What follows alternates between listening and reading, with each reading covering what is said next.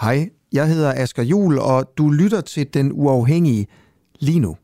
Du skal bare lige huske, at vi sender live hver morgen fra 7 til 9 på vores app. Og på appen kan du også finde nogle af vores andre programmer, der kun er for medlemmer. For eksempel podcasten Spionchefens Hemmelighed, hvor jeg prøver at finde ud af, hvorfor spionchef Lars Finsen er sigtet for at lægge statshemmeligheder. Hvad mener politiet, han har lægget? Hvorfor ordnede man egentlig ikke sådan det her i hemmelighed bag gardinerne? Hvilken rolle spillede Mette Frederiksen egentlig, og hvem er Lars Finsen? Nå, ikke mere om alt det. Du kan høre det i podcasten. Download vores app og bliv medlem, hvis du vil høre for eksempel det her program. Ja, og så slipper du i øvrigt også for den her irriterende besked i din daglige nyhedspodcast.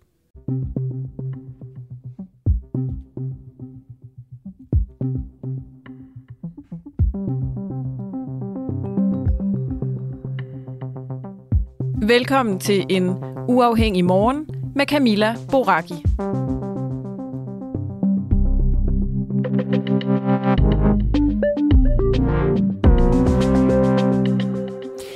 Ja, godmorgen.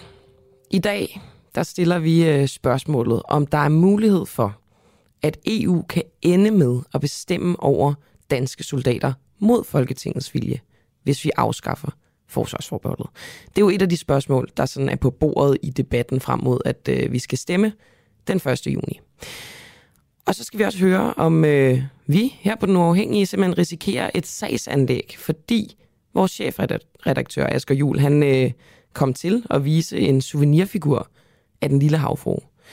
Der er noget med nogle øh, arvinger, som er øh, ret rigide i forhold til, øh, hvad skal man sige, den patent, de har øh, de rettigheder, de har øh, til at vise den lille havfru. Så det er spørgsmålet, om vi øh, kan vente os en gigantisk bøde. Det, øh, det skal vi høre om en smule senere, nærmere bestemt 20 minutter i 8. Men vi starter altså øh, ved forsvarsforbeholdet. Og jeg kan lige så godt starte med at sige, jeg er stadig der, hvor jeg ikke ved, hvad jeg skal stemme. Jeg kan godt mærke, at noget af det, som, øh, som får mig væk fra et ja, det er, at jeg synes, der er noget med timingen i, øh, i den her afstemning. Jeg er bange for, at hvad skal man sige, regeringen har udnyttet verdenssituationen til, at, øh, til deres kampagne. At folk er øh, altså følelsesmæssigt involveret i den her Ukraine-krig, og, og man ligesom kan bruge verdenssituationen som argument. Og det ved jeg ikke helt, om jeg, øh, men jeg synes, man kan. Og det vil jeg helst ikke, hvad skal man sige, være offer for. Så det, det er en af de ting, som jeg tænker meget over, når jeg tænker over, hvad jeg skal stemme. Og en anden ting, som, øh, som jeg sagde lige før, det er det her med, om vi kan ende med ikke selv at bestemme over vores soldater. Og det er jo sådan en, øh, en lidt tung juridisk sag på en eller anden måde. Så vidt vi har forstået, så siger ja-siden nej til, at vi øh, at EU kan ende med at bestemme over vores soldater, hvis vi afskaffer forsvarsforbeholdet. Øhm, for det står i øh, betænkningerne til loven, som vi stemmer om, at vi så skal stemme igen til endnu en folkeafstemning. Nej-siden siger ja til, at det er en mulighed, fordi EU kan lave en traktatændring, der ændrer øh, reglerne fra øh, veto, altså øh, enstemmighed, som det er nu i forsvarssamarbejdet, til flertalsafgørelser. Og dermed så er der så en åben sprække for, at et øh, flertal på sigt kan ende med at bestemme over EU, øh, for, EU's forsvarspolitik, og dermed så også Danmarks, hvis vi altså kommer med. Jeg starter lige med at spille et kort klip fra øh, den uafhængige podcast Oppositionen, hvor Dansk Folkeparti's Morten Messerschmidt interviewer juraekspert Frederik Våge om lige netop det her øh, spørgsmål. Kan du egentlig prøve at forklare lytterne det her overstatslige og mellemstatslige? Jeg tror, der er mange, der er lidt usikre. Det var det forkerte klip. Jeg spiller det rigtige. Øh, hvis man først har overdraget en beføjelse, for eksempel til at lovgive på et eller andet område, eller agere ja. på et eller andet område, jamen så selve det om, hvordan stemmeproceduren er, om man går fra vetoret, hvor alle skal være enige, eller om til kvalificeret flertal, eller simpelt flertal, det er ikke overdragelse af en ny beføjelse. Så selvom man Nej, måske det, tænker, at det ja. føles som om, man bliver mindre suveræn, så er det ikke noget, der i sig selv aktiverer paragraf 20. Nej, det er du ret i. Øh, det viser Lissabon netop, øh, som du siger. Øh, den øh, viser, at man har, øh, kan komme i en situation, hvor man har overgivet suverænitet til EU, og øh, hvor efter at øh, EU så ændrer på, eller EU Danmark jo som er med til at ændre traktaten, vel at mærke, Danmark er mm. med til at ændre traktaten. Selvfølgelig. Øh, at, at det ændrer man traktaten, og så øh, bliver det sådan, at hvor man før måske havde enstemmighed, så bliver man... Øh, øh, altså, så, så, det, så kan det være kvalificeret flertal, som skal, som, som skal beslutte noget. Okay. Jeg ved, jeg ved ikke helt, om, øh, om det gjorde mig så meget klogere. Jeg kunne i hvert fald godt tænke mig en uddybning af det her. Og øh, derfor kan jeg sige godmorgen til dig, Frederik Våge. Ja, godmorgen. Altså, øh, lad os lige prøve at skære det ud i pap. Har ja-siden ret i, at det kan ende der, hvor at, øh, der bliver sendt tropper afsted i, ligesom imod vores vilje, eller uden at vi selv har øh, bestemmelse over det? Ja, det har, øh, det har jeg siden ret i. Øh, og, og, og det klip, øh, som, som blev sendt lige for dig, er, er taget ud, øh, ud af øh, en sammenhæng. Øh, det er rigtigt, at man kan forestille sig, at der kommer ændringer i EU's forsvarsarbejde. Øh, øh, og øh, det kunne også godt betyde, at man for eksempel går fra enstemmighed til øh, øh, til en kvalificeret, øh, øh, kvalificeret flertal. Øh, men øh, det, vi, det vi taler om klippet der, det er den situation, hvor man har overgivet suverænitet til EU, og, øh, og, og der så efterfølgende skal ændringer. Vi overgiver ikke suverænitet øh, til EU øh, på forsvarsområdet, og derfor så vil det ikke betyde øh, den ændring fra enstemmighed til kvalificeret flertal. Det vil ikke betyde noget i forhold til, til, til muligheden for at sætte danske soldater ud. Okay, så altså, bare lige for at have det helt klart det kunne godt ske, at vi gik fra øh, enstemmighed til flertalsafgørelser i forsvarssamarbejdet. Altså, øh, hvis Danmark indgår i øh, øh, øh, en, en ny traktat, øh, hvor man beslutter sig for at gøre det, mm. så kommer spørgsmålet, øh, om, om det er en suverænitetsoverladelse at gøre det. Øhm, og, øhm, øh, og, og det er ikke nødvendigvis tilfældet. Man kan godt forestille sig, at der kommer forskellige ændringer i EU-samarbejdet, sådan at øh, man går fra enstemmighed til kvalificeret flertal, uden man siger, at der er øh, enstemmighed. Men det må det ikke. Det må ikke i givet fald. Man vil ikke kunne indgå det, øh, hvis det skal handle om at sende danske soldater øh, øh, øh, uden Folketingets samtykke, fordi øh, hvis man gør det, hvis man indgik sådan en aftale om, at, at en EU-kommando, eller hvad det, hvad det er, man taler om, at de skulle råde over de danske soldater, øh, så vil man bryde grundloven. Øh, grundloven siger direkte, at Folketinget skal give samtykke, når man sender danske soldater ud på, på militære øh, aktioner. Øh, i, øh, øh i, i, I forhold til for eksempel at lade danske soldater deltage i angrebskrig, i forhold til øh, og, og den deltage i væsentlige vigtige operationer i udlandet. Øh, ja, det er paragraf når man, 20, du taler om her i grundloven. Nej, det er paragraf 19, øh, okay. som gælder for det mellemstatslige øh, øh, samarbejde. I modsætning til, hvis det er et overstatsligt samarbejde, så er vi i grundlovens paragraf 20. Jeg er ikke ked af, at det bliver så teknisk øh, her øh, i, i en diskussion, fordi jeg synes egentlig, det er helt afgørende at, at, at stå fast, det er, at den danske grundlov, paragraf 19, sætter nogle meget skarpe grænser for, øh, hvad man kan øh, fratage Folketinget medmindre man så går ind i en paragraf 20-procedur, hvor man skal have en folkeafstemning, øh, hvis, øh, før man gør det, for at sige det øh, lidt enkelt. Okay, så hvis man skal forsimple det, så siger du, at grundloven bremser, at EU kan overtage vores soldater og bestemme over dem? Ja, det kan vi simpelthen ikke gøre. Man vil ikke, altså, en regering vil for eksempel ikke kunne sende danske soldater ned til en EU her uden Folketingets samtykke øh, med mindre øh, at øhm, øh, vi, vi laver helt om på traktaterne, øh, får en ny folkeafstemning omkring det, øh, fordi der, der er tale om suverænitetsoverladelse, sådan som øh, det ser ud. Okay.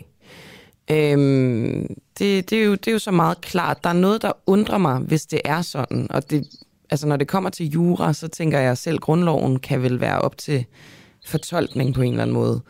Men der har jo været meget sådan palaver om det her med, at Jeppe Kofod han skal give en garanti for, at det her ikke vil ske. Og det har han jo faktisk gjort. Man diskuterer så lidt om, den, den garanti skal skrives ind i, i lovteksten. Men hvorfor, hvordan kan det være, at han vil give en garanti? Fordi så siger han vel også, at grundloven ikke er stærk nok på en eller anden måde. Øhm, Forstår du, altså, det er ren politik, øh, det er ren politik, øh, og øh, det er ren symbolik at bede om garanti, og bede om garanti i lovsform i forhold til, om der skal være folkeafstemning eller ej på et senere tidspunkt. Det kan man gøre som politiker, man kan altid bede om, om at få noget skrevet i loven, og det vil være ret, kan vi sige, øh, øh, bindende i realiteten og forpligtende for, for partier, øh, hvis de beslutter øh, et eller andet i, øh, i, i, i et lovforslag. Men faktum er, at, at, at man jo altid kunne ændre den lov med en senere lov. Det kunne et flertal i Folketinget gøre, øh, hvis de ville. Øh, så, så man, man kan ikke binde fremtidige øh, Folketing til at gennemføre folkeafstemninger ved en mm. lov.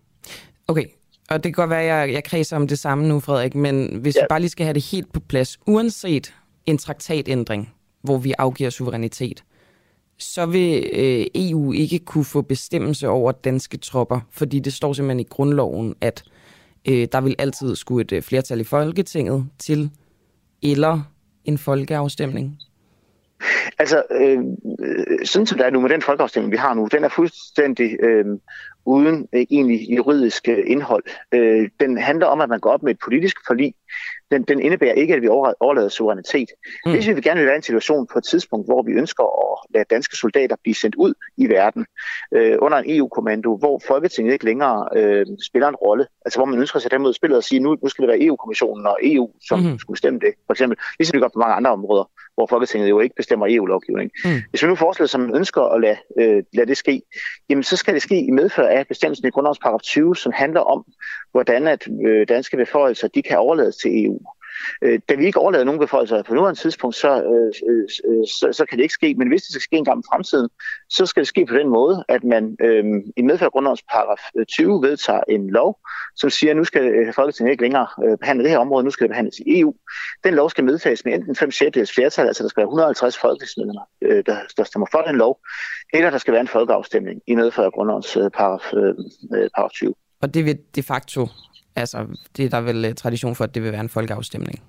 Ja, det er der tradition for. Det man så ønskede, det er så nogle politikere ønskede, det var så at sige, jamen hvis vi kommer i en situation, så vil vi uh, have, at, øh, at det må ikke engang være de 150 øh, folketingsmedlemmer. Det skal simpelthen være, være folkeafstemning. Og mm. det, det kan man sagtens skrive ind i en lov.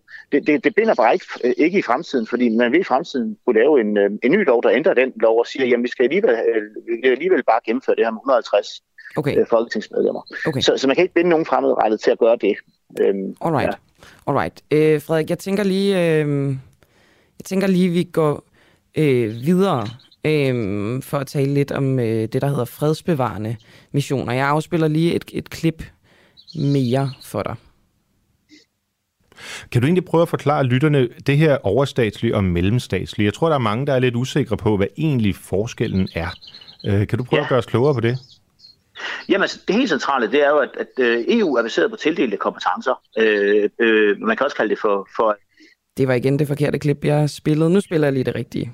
I det hele taget, hvis man, øh, hvis man deltager i en, i en øh, militær aktion øh, øh, folkeretligt, så, øh, så er der jo indbygget nogle, øh, nogle beføjelser hos Folketinget, øh, som, øh, og Folketinget skal altså ind og, ind og give samtykke øh, for hver øh, øh, militær aktion, man, man deltager i. Men skal de det? Fordi jeg synes, jeg har læst Max Sørensen sige, at hvis, det, øh, hvis, man, hvis man har en, en fredsbevarende øh, aktion, jamen så er det ikke sikkert, at øh, paragraf 19 stykke 2 bliver aktiveret, fordi den taler jo kun om væbnet konflikt en fredsbevarende aktion, hvor at øh, landet som øh, at landet inviterer øh, en, øh, en, en, altså militær til at komme ned øh, og, og deltage i det, vil ikke nødvendigvis indbære samtykke fra Folketinget. Det kan man gøre den dag i dag jo. Øh, mm. Øh, det kan Danmark gøre sammen med, øh, med Frankrig i dag for eksempel. Det kan Danmark gøre sammen med NATO i dag.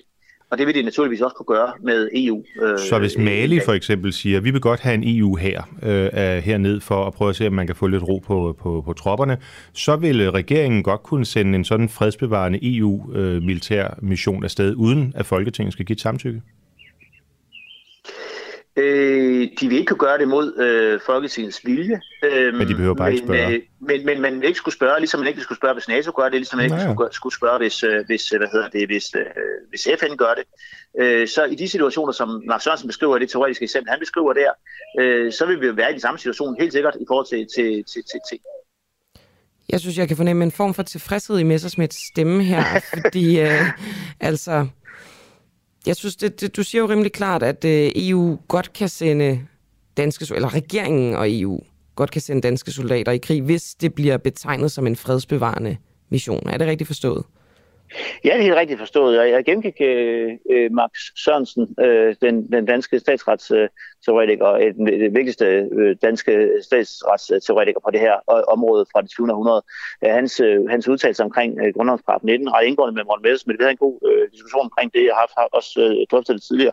Øh, og øh, Messersmith peger jo på en, på, på en relevant ting, så det er vigtigt at, at, øh, at uddybe, øh, øh, hvad, hvad ligger der i øh, sådan et mandat, når man sender danske soldater ud øh, et samtykke fra Folketinget. Øh, øh, og og øh, der er det jo selvfølgelig klart, at man gør øh, så er det klart, at øh, hvis man lader danske soldater deltage i et EU-samarbejde, så fungerer det på samme måde som NATO-samarbejde, så fungerer det på samme måde som øh, øh, som øh, FN-udsendelser.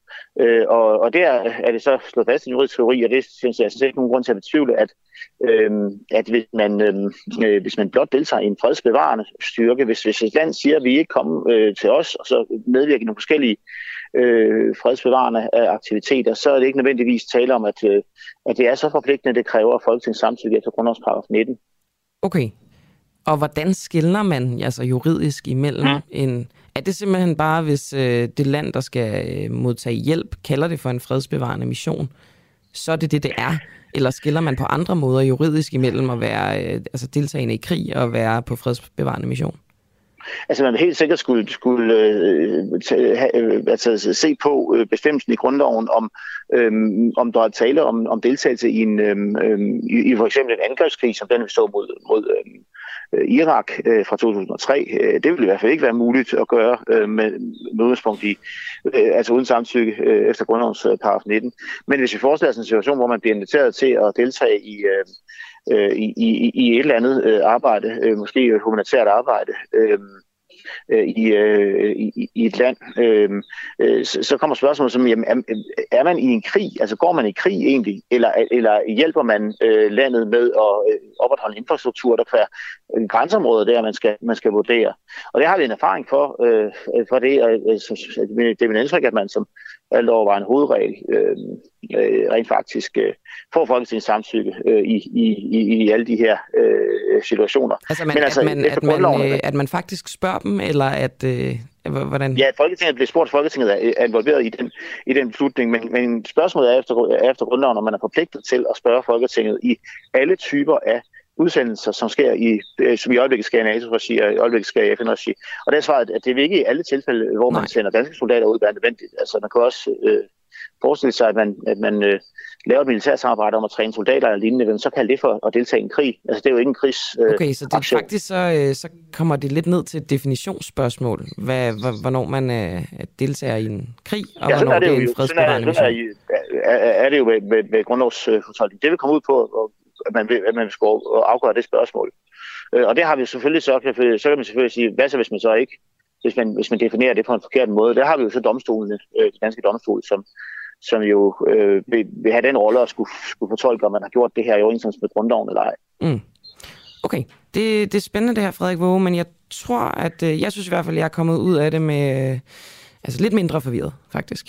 Altså, jeg, jeg forstår virkelig godt, at det er... Øh, øh, altså, nu gør, når, når, når Messerschmidt gør øh, så meget ud af det, og det er jo fint, han er også øh, jurist, og vi han går ind i, ind, ind i detaljerne. Hvis man, hvis man bare ikke, ikke, ikke fjerner blikket fra, at, øh, at, at grundloven simpelthen øh, ikke tillader, at man sender danske soldater ud i krig uden folketingets samtykke, øh, altså i regulær krig, så øh, synes jeg, så, så har man en, en, en, en øh, øh, altså, så, så bør det være til, til, til nogen at navigere efter. Mm, så vi har ligesom grundloven øh, som en form for livrem og seler på den front? Ja, den sætter nogle grænser for, hvad man kan gøre, medmindre vi går ind i en paragraf 20-procedur, som vi ikke er i nu. Alright, øh, Frederik Våge. Tak fordi du var med. Ja, du er velkommen. Tak. God dag. Tak. Okay. Ja, som jeg sagde til Frederik, jeg synes, at øh, jeg blev en smule klogere i hvert fald. Men øh, jeg kunne egentlig godt tænke mig at tale med jer om det her. Jer, der lytter med. Øh, jeg har for eksempel fået en sms fra Karsten, som siger, at han stemmer nej alene af den grund, at regeringen manipulerer et ja igennem deres udnyttelse af krigen i Ukraine. Det er uanstændigt. Øhm, det var lidt det, jeg var inde på. Altså, er der noget timing i det her, som jeg synes lugter en lille smule øh, dårligt? Øhm, jeg synes, jeg synes, I skal prøve at skrive en sms ind, hvis, øh, hvis I kunne tænke jer at komme live igennem og snakke lidt om det her.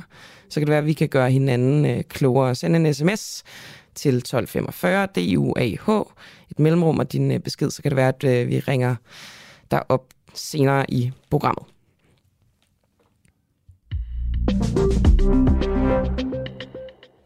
Er klimaets tilstand værre end antaget? Og det må så være rigtig grumt i virkeligheden, ikke? for jeg tænker, at vi alle sammen antager, at det ikke går så godt på den front. Nå, men det viser øh, den årlige rapport om klimaets tilstand fra øh, Verdens Meteorologiske Organisation, WMO, der hører under FN og øh, netop er udkommet. Jesper Tejlgaard, hvad har du sådan øh, bidt særlig mærke i, når du læser den her rapport? Og godmorgen. Ja, godmorgen. Jamen, det, det var jo lidt øh, en lidt øh, sjov dag, den udkom på øh, i dansk regi, fordi vi havde jo den her meget positive oplevelse på Esbjerg Havn i går, hvor øh, man jo vedtog en øh, voldsom udbygning af havvind. Øh, og så samtidig øh, så får vi den her rapport, øh, som jo viser, at vi har ikke fået knækket øh, koden endnu til, hvordan vi, egentlig kommer, kommer væk fra den, øh, den bekymrende temperaturstigning, den bekymrende udledning af drivhusgasser og, og hvad det er følger. Så, øh, så man kan sige, at den, øh, det, det, jeg bliver mest mærke i, det er, at øh, vi fortsætter den øh, kedelige vej imod øh, et, øh, et vanskeligere klima. Men er der overhovedet noget nyt i det? Altså, det synes jeg, at man har hørt før. Nej. Det, det er ikke så meget overraskende i, desværre. Nej, men det er der jo sådan set heller ikke. Uh, men det, man jo går og håber på, når, når de her rapporter kommer, den her årlige uh, rapport om klimaets tilstand, det er, at der er nogle, uh, at, at man kan se nogle ting i dataene, uh, at uh, nu begynder det så småt at gå bedre. Uh, da, vi har været igennem en coronaperiode, hvor der har været en øh, mindre udledning af drivhusgasser. Men øh, nu er vi jo så ligesom fået økonomien i gang igen, og vi øh, har fået industrien op at køre igen. Øh, så nu kører det på, på, på, på den gamle vis, og derfor stiger, stiger udledningen igen. Øh, vi har fået en, øh, masse gode øh, nyheder i den forstand, at øh, landene er opmærksomme, og landene vil sådan set gerne medvirke. Men øh, økonomien har jo første prioritet, øh, kan man jo godt læse, øh, og derfor er der ikke sådan øh, ting i dataen, der tilsiger, at øh, vi er lige på vej imod øh, en, en vending. Men det, der er vi ikke endnu. Jesper Tejlgaard, altså, det undrer mig lidt, fordi betyder det så, at alt det, vi gør, og jeg ved godt, der er mange, der siger, at vi kan gøre mere og sådan noget, det er jo helt sikkert, eller det er jo rigtigt. Øhm, men alt, hvad der hedder øh, nye vindmøller, øh, altså at vi går mere væk fra fossile brændsler, folk spiser mindre kød, flyver mindre, klimakompensationer, mm. alt det her, kan man virkelig ikke aflæse det i data? Ja, jo, men du skal læse det på en anden måde. Du skal læse, hvordan ville det have set ud, hvis vi ikke havde gjort de ting. Øh, og der er det jo korrekt, at øh, der har vi jo gjort en masse, og det har også sin, øh, sin virkning. Øh, det er helt sikkert, fordi det ville have set meget, meget værre ud, hvis vi ikke havde gjort de her ting. Men det viser også, hvor svært det er øh, og, og, og knække de her kurver, fordi øh, det er ligesom en, øh, en kæmpe stor tanker, der skal, der skal dreje ud på det åbne vand. Øh, det tager altså bare tid. Der er en masse inerti øh, i klimasystemet som, øh, og i vores øh, virkelighed, i vores verden, i vores øh, den måde, vi lever på, øh, som er, er svær at dreje øh, sådan lige på en stus. Og derfor siger man jo også, at øh, det, det tager nogle år, det tager nok nogle årtier, før vi øh, sådan rigtig kan, kan se, at øh, nu, nu, nu har det hjulpet. Men det er lige så sikkert, at øh, den her udbygning af, af, af vind og, og i øvrigt også af andre vedvarende energikilder, som øh, der er sat gang i rundt omkring på kloden, øh, at det har sin, øh, sin virkning, og det får sin virkning, når øh, vi lige kommer øh, kommer lidt, der, lidt, lidt længere. Fordi øh, der er nogle industrier, der skal lukke ned, der er nogle industrier, der skal ændre øh, energiform, øh, så, og det tager bare den der tid. Det er ærgerligt. Og det man kan sige, det er jo, hvorfor gjorde vi så ikke noget, noget før? Øh, og det er så måske det, øh, det vanskeligste spørgsmål at besvare. Øhm, altså, jeg ved ikke, der er selvfølgelig diskussion om, hvorvidt Danmark gør nok. Men vi kan vel godt blive enige om, at vi gør en del mere end så mange andre. Man skal jo kigge på det her i det store billede. Og det er jo ikke for at pege fingre af nogen, og så alligevel. altså kan man ligesom udpege steder i verden, som øh, er, er modvægt til de tiltag, som øh, nogle mere øh, progressive klimalande øh, de, de laver? Nå, men der er jo den almindelige diskussion om, øh, øh, om industrilande kontra udviklingslande, øh, hvor der, der jo er et stort udviklingsland som Kina, der jo har lidt svært ved at, at, at ændre øh, skal vi sige, udledningstype. Øh, altså man, øh, man udbygger jo stadigvæk og bruger masser af energi. Øh, og det de, de vil gerne, sådan set. De har også en strategi øh, for, hvornår de vil toppe deres udledninger, men det var altså nogle år. Øh, og det er jo det, vi, vi har ikke de år egentlig, hvis vi skal se øh, helt nøgternt på det. Øh, så man kan sige, at altså, Kina øh, skulle gøre noget mere, USA skulle også gøre noget mere. Øh, det er jo sådan de to øh, største udledere. Men altså, øh, vi skal ikke pege fingre, fordi at den, øh, den enkelte danskers udledning, øh, den er markant højere end øh, de fleste andre, selvom vi gør meget. Men det har jo noget at gøre med vores forbrug. Det har noget at gøre med, øh, at vi øh, man selv mangler naturressourcer. Øh, så det er derfor, vi har vinden. Og den øh, kan vi så udnytte. Og det er så det, der er lagt op til nu. Nu ved jeg ikke, om, det, om der kommer ind på det her i rapporten, for jeg, for jeg har ikke læst den. Øhm, men det, som klimaaktivister de hele tiden refererer til, øh, selvfølgelig både at øh, drivhusgasser i, i atmosfæren og øh, stigende have osv., men hvis vi tænker dødsfald, det er jo også noget, der bliver argumenteret med. Det her, det dræber mennesker. Kan man se en stigning i antal dødsfald forårsaget af, øh, af klimaforandringerne? Nej, øh, det, det, det kan man måske ikke. Altså, det, det, det er også en lidt svær størrelse at, øh, at tage ind. Men det, man øh, fokuserer på, på øh, i, i rapporten, det er jo blandt andet de, de hændelser, der er.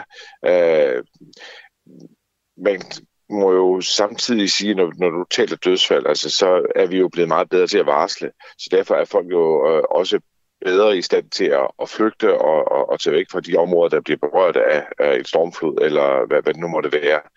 Men der er jo nogle, øh, nogle hændelser, som, øh, som er markante også i, øh, i 21, altså sidste år. Vi havde den store hedebølge i, øh, i Canada, øh, hvor de er nået op på 50 graders varme. Øh, det har man jo ikke forestillet sig i Canada. Øh, der har været øh, tørke mange steder. Vi har tørken på Afrikas Horn, vi har tørke i Sydafrika, vi har øh, tørke nogle andre steder, samtidig med, at vi har, har øh, for meget nedbør nogle steder med, med oversvømmelser. Vi har havde det i, øh, i Mellem-Europa, øh, Tyskland, Holland, Belgien øh, i en situation sidste år. Øh, så, og, og det er jo noget, folk dør af, øh, de, her, de her hændelser. Øh, men øh, når man sådan ser over længere tidsperspektiv, så er det færre, der dør, fordi vi er bedre til at varsle. Men det er jo ikke et udtryk for, at øh, hændelserne ikke er der. Nej, og der må vel også være et eller andet tidspunkt, hvor det bliver øh, så gralt, at varslinger ikke er nok til at beskytte menneskeheden. Er der noget estimat af det? Nej, men bekymringen ligger jo sådan set i, øh, om der er steder på, øh, på verdenskortet, hvor øh, mennesker ikke vil være i stand til at bo, øh, fordi det simpelthen bliver for varmt, for tørt, for, øh, for ubehageligt. Øh, og der er Afrikas Horn jo sådan set et meget godt øh, eksempel på, øh, at øh, der står der altså virkelig slemt til øh, af mange grunde. Øh, men øh, øh, men øh, klimaet og tørken er jo i hvert fald en del af den øh, problematik, de står med. Det er så en græshoppe øh, sværm for øh, en tre år siden, som, øh, øh, som også bidrog til, øh, til hungersnøden. Så, så man kan sige, at øh, vi kan, vi kan ikke løse øh, alt det, at mennesket simpelthen ikke øh, øh, er i stand til, for eksempel at, øh, at skabe nedbør i, i de områder. Er du egentlig klimadeprimeret, Jesper Tejlgaard? Nej, altså det øh, hjælper jo ikke rigtig nogen, hvis, hvis jeg bliver det. Altså vi er jo nødt til at, at, at, at være bevidste det kunne, om, det hvad det er, der foregår. Det kunne godt være, at det bare, altså det var simpelthen, altså der er jo, jeg tror heller ikke, det er noget, man beslutter sig for øh, at være klimaangst og klimadeprimeret. Det kunne godt være, at det bare var en sindstilstand, der er indtrådt hos dig, også fordi du beskæftiger dig så meget med det. Jamen altså indimellem, så øh, kan jeg godt sige til mig selv, at det ikke er helt håbløst det her. Men det ser jeg så ikke, at det er, fordi der foregår så mange gode ting. Altså en ting er den her øh, aftale i går, øh, som blev underskrevet i Esbjerg. Men øh, når man sådan ser kloden over, hvor meget der bliver udbygget af, af vedvarende energikilder, øh, så er det jo et, øh, et, et bevis på, at landene rundt omkring jo er ops på det her. Øh, vi havde også det store møde med, øh, med Indiens premierminister og, og Mette Frederiksen her for, for nylig, øh, hvor de også talte om de her ting, at Danmark kommer til at hjælpe Indien øh, med den her grønne omstilling. Så der, er, der foregår så rigtig mange gode ting, og det er blevet så billigt øh, at sætte de her øh, energikilder op. Øh, det tager bare den tid, det nu engang tager. Øh, og derfor tror jeg heller ikke, altså til hele tanken om halvandengrads målsætningen, den, øh, den har jeg skudt øh, til hjørne. Øh, mm. Jeg tror, vi skal være glade for, at vi, vi skal holde den under, øh, under de to grader. Øh, det bliver også svært, men, øh, men det må være målsætningen, som det ser ud lige nu. Jesper, jeg vil egentlig øh, slippe dig nu, men jeg fik bare lige en ret interessant sms øh, fra en lytter, der hedder øh, Jarl Goritsen. Han skriver, hvorfor vil ingen klimafolk fortælle, at den bedste løsning er at få færre børn? Det holder nemlig for evigt. Ja. Altså, er, er det rigtigt? Nej, det, det, det løser jo ikke alt. Uh, Men kunne det, det løse meget? Altså, kunne det være en stor uh, spiller på banen i forhold til at gøre noget?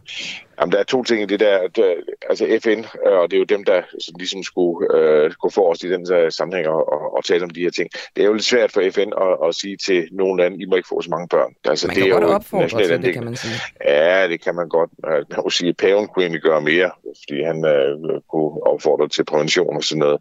Så, øh, så, så der er jo, no, der er jo nogle, der, nogle spillere, som kunne gøre mere. Men det er sådan set rigtigt, at øh, overbefolkningen, den, øh, den bidrager naturligvis, fordi vi øh, jo alle sammen skal bruge energi. Men øh, demografien tilsiger jo også, at den økonomiske udvikling, øh, når vi bliver rigere, så får vi færre børn. Og det er jo sådan set den strategi, man, øh, man forsøger at anlægge, blandt andet i FN's verdensmål, at øh, vi skal afskaffe sult og fattigdom. Øh, det vil medføre, at øh, folk får færre børn simpelthen fordi aktiviteten og, øh, og den økonomiske aktivitet den vil stige.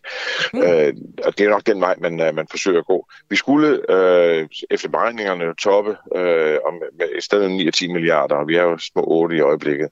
Øh, så også i det perspektiv er der faktisk håb, ifølge beregningerne i hvert fald. Alright. Jamen så tror jeg altså også, at vi kom hele vejen rundt. Øh, Jesper Tejlgaard, meteorolog, stifter af Klimaformidling.dk. Tak fordi du øh, var med. Velkommen. Og god dag. Godmorgen. Godmorgen. Tak imod. Ja, hej. Okay, det blev, øh, det blev lidt langt, men altså, jeg synes faktisk gode, gode spørgsmål til Jesper Tejlgaard, som mange nok vil kende øh, fra vejrudsigter på tv. Nu vender vi tilbage til øh, EU og forsvarsforbeholdet. Øh, det er et spørgsmål, vi stiller gennem hele morgenen. Spørgsmålet om, om der er mulighed for, at EU kan ende med at bestemme over Danmarks soldater mod Folketingets vilje, hvis vi afskaffer forsvarsforbeholdet. Nej-siden øh, frygter, at EU kan lave sådan en traktatændring, så det er et øh, flertal, altså et kvalificeret flertal, og ikke øh, samtlige lande i EU, der kan afgøre, om EU kan sende danske soldater i krig. Alex Arnsen, øh, EU-ordfører hos DF, lyver ja-partierne, når de siger, at der ikke er en chance for det her? Uh, nu kom jeg lige lidt sent ind til, jeg hørte ikke det sidste. Måske kunne du lige gentage, hvad det var, du sagde. Altså man kan sige, det som, øh, det som I frygter, det er, at øh, der kan blive lavet en traktatændring, som øh, går fra enstemmighed til kvalificeret flertal, som gør, at danske soldater kan blive sendt i krig, uden at Folketinget skal sige god for det. Ja, og der siger, er jo den mulighed. der siger ja-siden jo, at det kan ikke lade sig gøre kvæg grundloven. Lyver de, når de siger det? Mm, jeg, jeg ved ikke, om de lyver, men uh, jeg tror ikke helt, de måske ved, at det faktisk godt kan lade sig gøre. Altså, uh, vi ved jo, at afstemninger ikke er uh, nok til at udskrive en folkeafstemning. Og hvorfor ved vi det? Fordi Lissabon-traktaten, uh, der ændrede man jo 19 forskellige steder fra at være enstemmighed til at blive for, uh, flertalsafgørelser. Alex og, Lis, og, mm. ja, jeg er ked af at afbryde dig så tidligt. Det er bare fordi, det, det er lidt spændende, det du siger med Lissabon-traktaten, fordi det er jo noget, der tit bliver refereret til. Øhm, men har de, de områder, du snakker om, hvor man er gået fra enstemmighed til flertalsafgørelse, var det på forsvarsområdet, eller på den militære del af forsvarsområdet? Nej, der er stadigvæk enstemmighed på forsvarsområdet. Og det vil der også være efter et ja. Altså hvis vælgerne siger ja til at afskaffe forbehold, så vil der stadigvæk være enstemmighed på forsvarsområdet. Øh, og så vil det så være Folketinget, der skal afgøre, om man vil sende øh, soldater øh, på mission. Hvorfor nu henviser det... I så til Lissabon-traktaten, skal jeg bare lige høre? Jamen, jeg er ved at forklare, men nu er det anden gang, du... det beklager jeg altså virkelig. Undskyld. Ja, det er simpelthen det, bare, det er, nysgerrig på det. Nu siger jeg stille. Jamen, det er lidt teknisk kompliceret. Man kan godt efter øh, et, et, efter afstemning indføre flertalsafgørelser. Det kræver enstemmighed blandt alle landene. Altså, alle lande skal sige ja til at gå fra flertalsafgørelser til, eller fra enstemmighed til flertalsafgørelser på det militære øh, område. Det kan man godt. Danmark behøver ikke at udskrive en folkeafstemning om det. Det er alene et flertal i Folketinget, der så kan sige ja eller nej til det. Så det kan godt lade sig gøre. Okay, så for at det skal ændres ned i forsvarssamarbejdet, så skal alle EU-landene sige ja til det. Ja. Og for at Danmark kan sige ja til det, så skal vi have et flertal i Folketinget, ja. der, siger, der giver mandat til det. Det flertal, du snakker om, det er det et øh, almindeligt flertal, eller er det det her øh, fem ud af seks folketingsmedlemmer?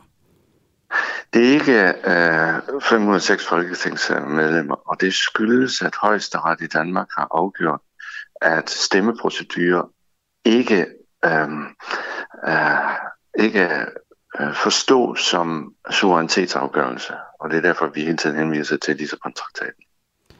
Okay, og hvis man så siger paragraf 19 i, øh, i grundloven, den, øh, den bremser ikke for det her? Fordi det, det har jeg netop snakket med en jurist om, at det siger han, det gør den. Både paragraf det er, 19 og paragraf 20. Ja, det, altså, det er jo en vurdering. Øhm, vi kan bare se, at det skete ikke ved Lissabon-traktaten. Det må komme an på en vurdering. Vores vurdering er, at Folketinget med et simpelt flertal vil kunne tilslutte sig flertalsafgørelse. Det kommer an på en, juridisk vurdering så til den tid, og selvfølgelig også en politisk vurdering, om flertallet så vil øh, sende det ud til, til en folkeafstemning. Og det kan jo godt være, at flertallet i Folketinget øh, gør det. Vores vurdering er, at det ikke strengt juridisk behøver at gøre det. Okay. Så bare lige for at øh, øh, forsimple det lidt måske, fordi altså, hovedspørgsmålet, øh, som, som vi stiller i dag, det er, om det kan ende med, at EU kommer til at bestemme over de danske soldater. Øhm, det du så henviser til her, det er, at man kan gå fra enstemmighed, det vil sige det, der, øh, der gør, at vi kan nægte at være med i missioner og sende soldater ud, til øh, kvalificeret flertal ned i EU. Øh, det siger du, det kan man godt, hvis alle landene stemmer ja til det, og for at Danmark skal stemme ja til det, så skal vi have et øh, flertal i Folketinget. Ja. Er jeres vurdering. Ja. Alright. Men det her med at sende, sende tropper afsted, der siger juraprofessor Frederik Våge, at der står i hvert fald i grundloven, at det vil altid udløse en, øh, en, en folketingsafstemning, eller i hvert fald, at, at regeringen skal spørge, øh, skal spørge øh, Folketinget. Ja, og det er også rigtigt. Okay, så vi kan ikke miste kontrollen over vores tropper på den måde? Nej, det vil, øh, det vil jo være grundlovsbrud. Øh, det, det kan vi ikke. Øhm, men det afgørende er jo så, om vælgerne har tillid til, at øh, Folketinget, Folketingets flertal vil kunne sige nej til EU igen og igen og igen, når de så gerne vil med ved bordet. Når du siger, øh, at vi skal, altså, kan holde til at sige nej igen og igen og igen, snakker du så om et politisk pres? Ja, det vil der jo være. Altså, hvis Danmark bliver ved med at sige nej, så vil landet jo sige, hør, hvorfor er I så med i det? Nu må I til at beslutte jer. Og vi ved, at Folketingets flertal, i hvert fald dem, der er begejstret for EU, har meget svært ved at sige nej til tingene dernede. Jeg er EU-ordfører, jeg sidder i Europaudvalget, hold da fast. De siger ja til næsten det hele. Og det vil de selvfølgelig også gøre her. Okay, og det, jeg synes faktisk, det er interessant det her med det politiske pres. Det synes jeg er lidt, øh, lidt overset i debatten på en eller anden måde, fordi man ligesom kigger til, skæver til paragrafer, og hvad vi er bundet af, hvad vi er ikke bundet af. Men til trods for, at vi ikke er bundet af noget, og sådan er det jo det, du er også enig i, Alex Hansen, at vi kan ja. ikke blive tvunget på missioner, øhm, så er det jo spændende, at der er jo også det her politiske pres, som vi snakker om. Og det, det er simpelthen din erfaring, at, øh, at vi kan blive presset til at gøre noget mod vores vilje? Ja, jeg ved ikke, om det er imod vores vilje i Folketinget, fordi der er flertal for det, men måske imod danskernes vilje, danskernes vilje fordi de øh, ikke rigtig ved, at øh, Folketinget bliver udsat for, for dette pres fra EU. Og det er jo helt naturligt. Altså, hvis man er ved, med ved bordet, som flertallet jo siger, så er det også fordi, man gerne vil være med. Det skal man bare huske. Hvad synes du egentlig, øh, lad os nu sige, at, øh, at forbeholdet det bliver, øh, bliver afskaffet. Hvad vil være det bedste ved det, hvis du skulle finde noget godt ved det? Det synes jeg godt nok er svært. Um, hvis jeg skal se det fra jeres siden. Mm. Um, altså, i dag der er det danskerne, der bestemmer, om der skal soldater afsted eller ej. Hvis man siger ja til forbeholdet, så er det bagefter Folketingets flertal, der siger ja eller nej. Og fra jeres siden er det måske øh, det stærkeste argument, fordi så kommer de til at bestemme. Okay, ja, det er smart. Det, det er smart af dig, Alexander. Men prøv altså, altså, du må jo også som, øh, som øh, folketingspolitiker, altså du er jo repræsentant for folket. Det kan da vel ikke være så galt igen? Ja, i hvert fald for en del af folket, ja. Ja, men det er jo sådan, det er jo sådan demokratiet fungerer. I er jo repræsentanter ja. for os. Det er rigtigt. Det er okay. korrekt. Jamen, øhm, det, det tror jeg sådan set var det, det tog lige en afstikker her til sidst. Jeg blev bare sådan lidt, øh, lidt nysgerrig. Øhm, tak fordi du var med, Alexandersen. Selv tak. Hej. Hej. EU-ordfører for Dansk Folkeparti. Og øhm, nu hopper vi videre til det, som jeg talte om i starten. Noget, der gjorde mig simpelthen øh, bange forleden dag. Øh, dem, der kender Asger Juhl, vil vide, at han godt kan lide at gøre lidt øh, kontroversielle ting. Men det at vise en øh, lille havfru, den lille havfru souvenir øh, på vores Facebook-stream, det er måske ikke noget, man lige umiddelbart tænker er så kontroversielt. Og så alligevel. Øh, fordi det kan simpelthen gøre, at der er et sagsanlæg på vej, fordi det krænker ophavsretten til den lille havfru, som tilhører øh, skulptøren Edvard, Edvard Eriksens arvinger. Og øh, nu skal I høre vores journalist Christian Henriksen tale med Morten Rosenmeier, som er professor ved Center for Informations- og Innovationsret ved Københavns Universitet. Og øh, professoren her fortæller om, hvorvidt øh, det Asker gjorde i tirsdags var ulovligt, og hvorvidt lovgivningen gør, at øh, det er forbudt for alle at dele et billede af havfruen, så længe man ikke har fået øh, Edvard Eriksens øh, efterkommers samtykke til det. Vi har jo her på Den Uafhængige snakket meget om øh, den lille havfru og arvingerne og rettighederne og alt muligt. Mm. Øhm, det her over de sidste par dage. Og i udsendelsen i tirsdags, der viser vores øh, vært Asker, så den lille havfru, øh, mm. som vi så sender ud. Øh, kan, kan der komme et juridisk efterspil for os af det? Jeg vil umiddelbart mene, at øh, det kan være ophavsretligt problematisk, at I har vist øh, havfruen på øh, Facebook på den måde der, det vil jeg sige. Hvad kan, hvad, hvad, hvad, hvad kan det resultere i? Ja, det kan jo i princippet resultere i, at I får et, et erstatningskrav af den ene eller den anden slags fra øh, dem, der har ophavsretten til øh, den lille havbrugsstatuen. Og beløbet på et sådan erstatningskrav bestemmes, det er øh, dem, der har fået deres ophavsret krænket, eller... Øh... Øh, ifølge loven skal rettighedshavere, hvis ophavsrettigheder krænkes, dels har erstattet deres øh, lille tab, og dels har de også krav på et rimeligt vederlag. Og dette rimelige vederlag skal svare til øh, den betaling, de med rimelighed kunne have bedt om, hvis de var blevet spurgt. Mm. Og når man udmåler det der rimelige vederlag, ser man øh, sådan blandt andet på, hvad øh, rettighedshaver af den relevante slags plejer at tage for øh, brug af den art, der er øh, sket. Så og i, i sagen her ville man øh, nok, hvis, øh, hvis øh, sådan, når opstod spørgsmål om, hvor meget havfruarvingerne kunne kræve øh, af jer, se på, hvor meget havfruarvingerne plejer at tage øh, til gengæld for tilladelser til at bruge filmoptagelser af den lille havfru på sociale medier og den slags. Okay, hvis vi, så havde, hvis vi nu havde valgt at vise den, men så havde censureret havfruens ansigt, måtte vi så vise det?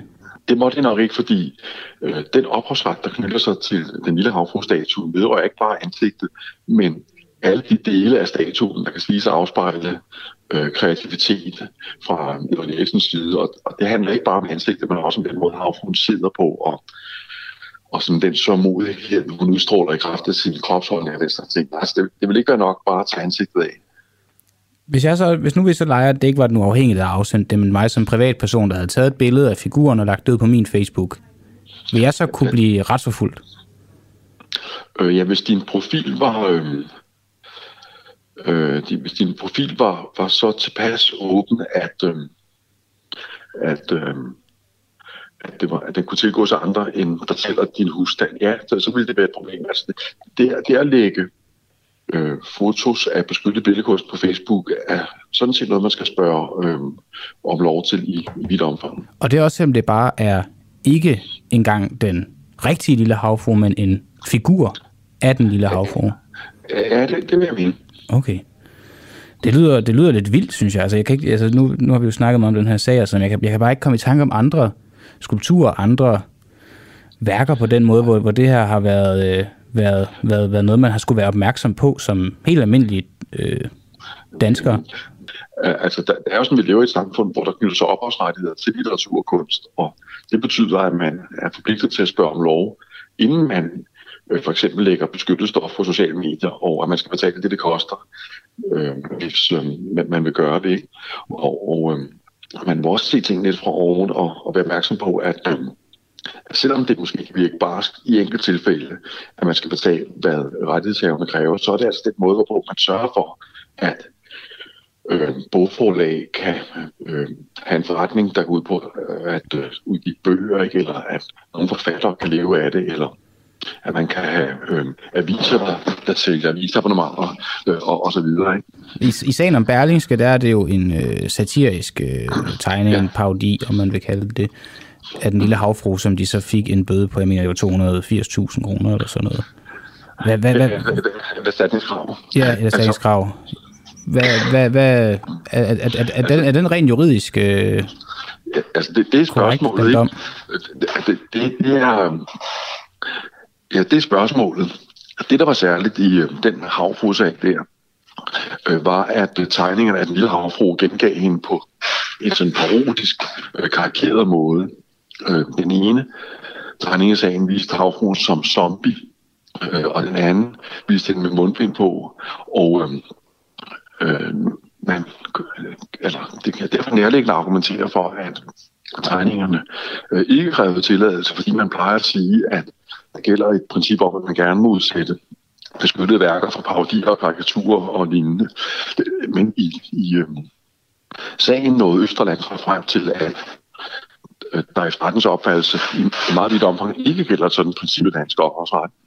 Øh, nu, øh, eller det, det bliver, jeg, jeg, jeg håber, at øh, sagen kommer fra højesteret, så vi kan få højesteret til at tage stilling til, hvordan øh, det skal være på området. Ja, du er en del af en, øh, en underskriftsindsamling, der øh, forlanger, øh, kræver, at sagen skal komme for højesteret. Er det korrekt? Ja, sammen med syv universitetskolleger har jeg øh, været med til at skrive en erklæring, hvor vi øh, beskriver de øh, principielle spørgsmål, vi mener, at Østerlandsretsdom giver anledning til, og så anbefaler vi, at dommen øh, bliver indbragt for højesteret. Ja. Jeg, kan, jeg kom bare lige til, det var lige for at vende tilbage til noget af det, vi snakkede om før med deling af, af værker og sådan noget. Når, når, når, når jeg er på Aros, og når jeg ser alle mine øh, andre venner være på Aros for eksempel, så alle de får næsten taget et billede foran den her store øh, boy-figur, den her kæmpe store, øh, meget liv, livslignende dreng, mm. øh, der sidder på hook. Ja. Kan, vi, kan vi blive retsforfulgt for at, at dele det billede? Øh, ja, det, det vil I i en række tilfælde kunne. Det, det må man sige. Hvorfor, hvorfor gør kunstneren det ikke så? Altså, jeg har i hvert fald ikke selv fået nogen retsforfølgelse. Ja, det må du spørge kunstneren om.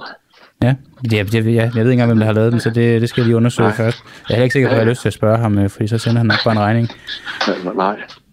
Øhm, det er ikke altid, man, øh, man kan retsforfølges for at blive fotograferet foran øh, skulpturen. Der. Det kommer an på også, hvad man gør med billedet. Hvis nu man tager et billede til rent privat brug, ikke? Mm øh, og man har bare selv tænkt sig at kigge på det hjemme, øh, så er det lovligt. På samme måde som der også er til, at man øh, som turist fotograferer den lille havfru ude ved lang linje. Ja, ja. Problemet, problemet opstår, når man så videre formidler billederne, for eksempel ved at lægge dem ud på, på Facebook og lignende. Ikke?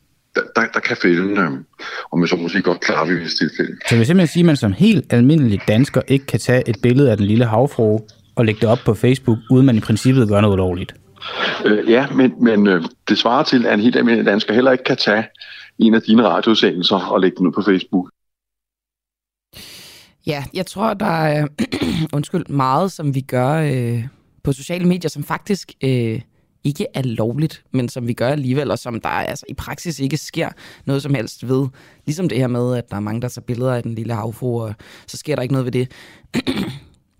Jeg synes, det spændende ved denne her øh, sag er, at øh, hvorfor øh, de her arvinger, hvad er deres motivation for at, øh, at være så rigide med den her ophavsret? Er det pengene? Er det, øh, er det nogle følelser omkring deres, øh, deres forfader, øh, Edvard Eriksen? Hvad er det, det skyldes? Det gad jeg så godt finde ud af. Altså, jeg sidder med sådan en øh, artikel fra Berlingske Tidene fra øh, godt nok 2010, men øh, hvor at en af arvingerne siger, øh, at der bliver spurgt, om, om de som familie kan leve af den her ophavsret, og så siger han øh, overhovedet ikke. Øh, alt det med, at vi tjener millioner på det, det er helt ude i skoven. Indtægterne skal jo fordeles mellem 12 nulevende arvinger. Når man går ind i en butik og køber en havfru-souvenir for 100 kroner, så får vi måske 3 kroner. Det bliver ikke til det helt store. Det, det ved jeg simpelthen ikke, om er, er rigtigt, at det ikke gør det, men øh, hvis det ikke er pengene, der er motivation, hvad, hvad pokker er det så? Nå, de er svære at få i tale, så øh, det ved jeg ikke, om øh, vil lykkes for os. Vi prøver i hvert fald. Nu satte jeg en kort jingle på. Jeg tror lige, øh, jeg tror lige, I får en, en lang en i stedet for. Du lytter lige nu til Den Uafhængige. Danmarks måske mest kritiske, nysgerrige og levende radio. Hvis du har en god idé til en historie, så skriv til os på Facebook eller send os en mail. Adressen finder du på hjemmesiden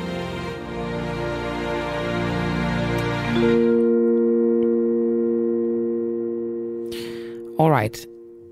Over de næste syv dage, der giver vi 1000 prøvemedlemskaber øh, på 14 dage væk i forbindelse med lanceringen af vores nye format, der hedder Azure, som er sådan et øh, nyhedsbrev, et dagligt nyhedsbrev, som giver et overblik over de vigtigste historier, pointer og citater fra, øh, fra morgenudsendelsen.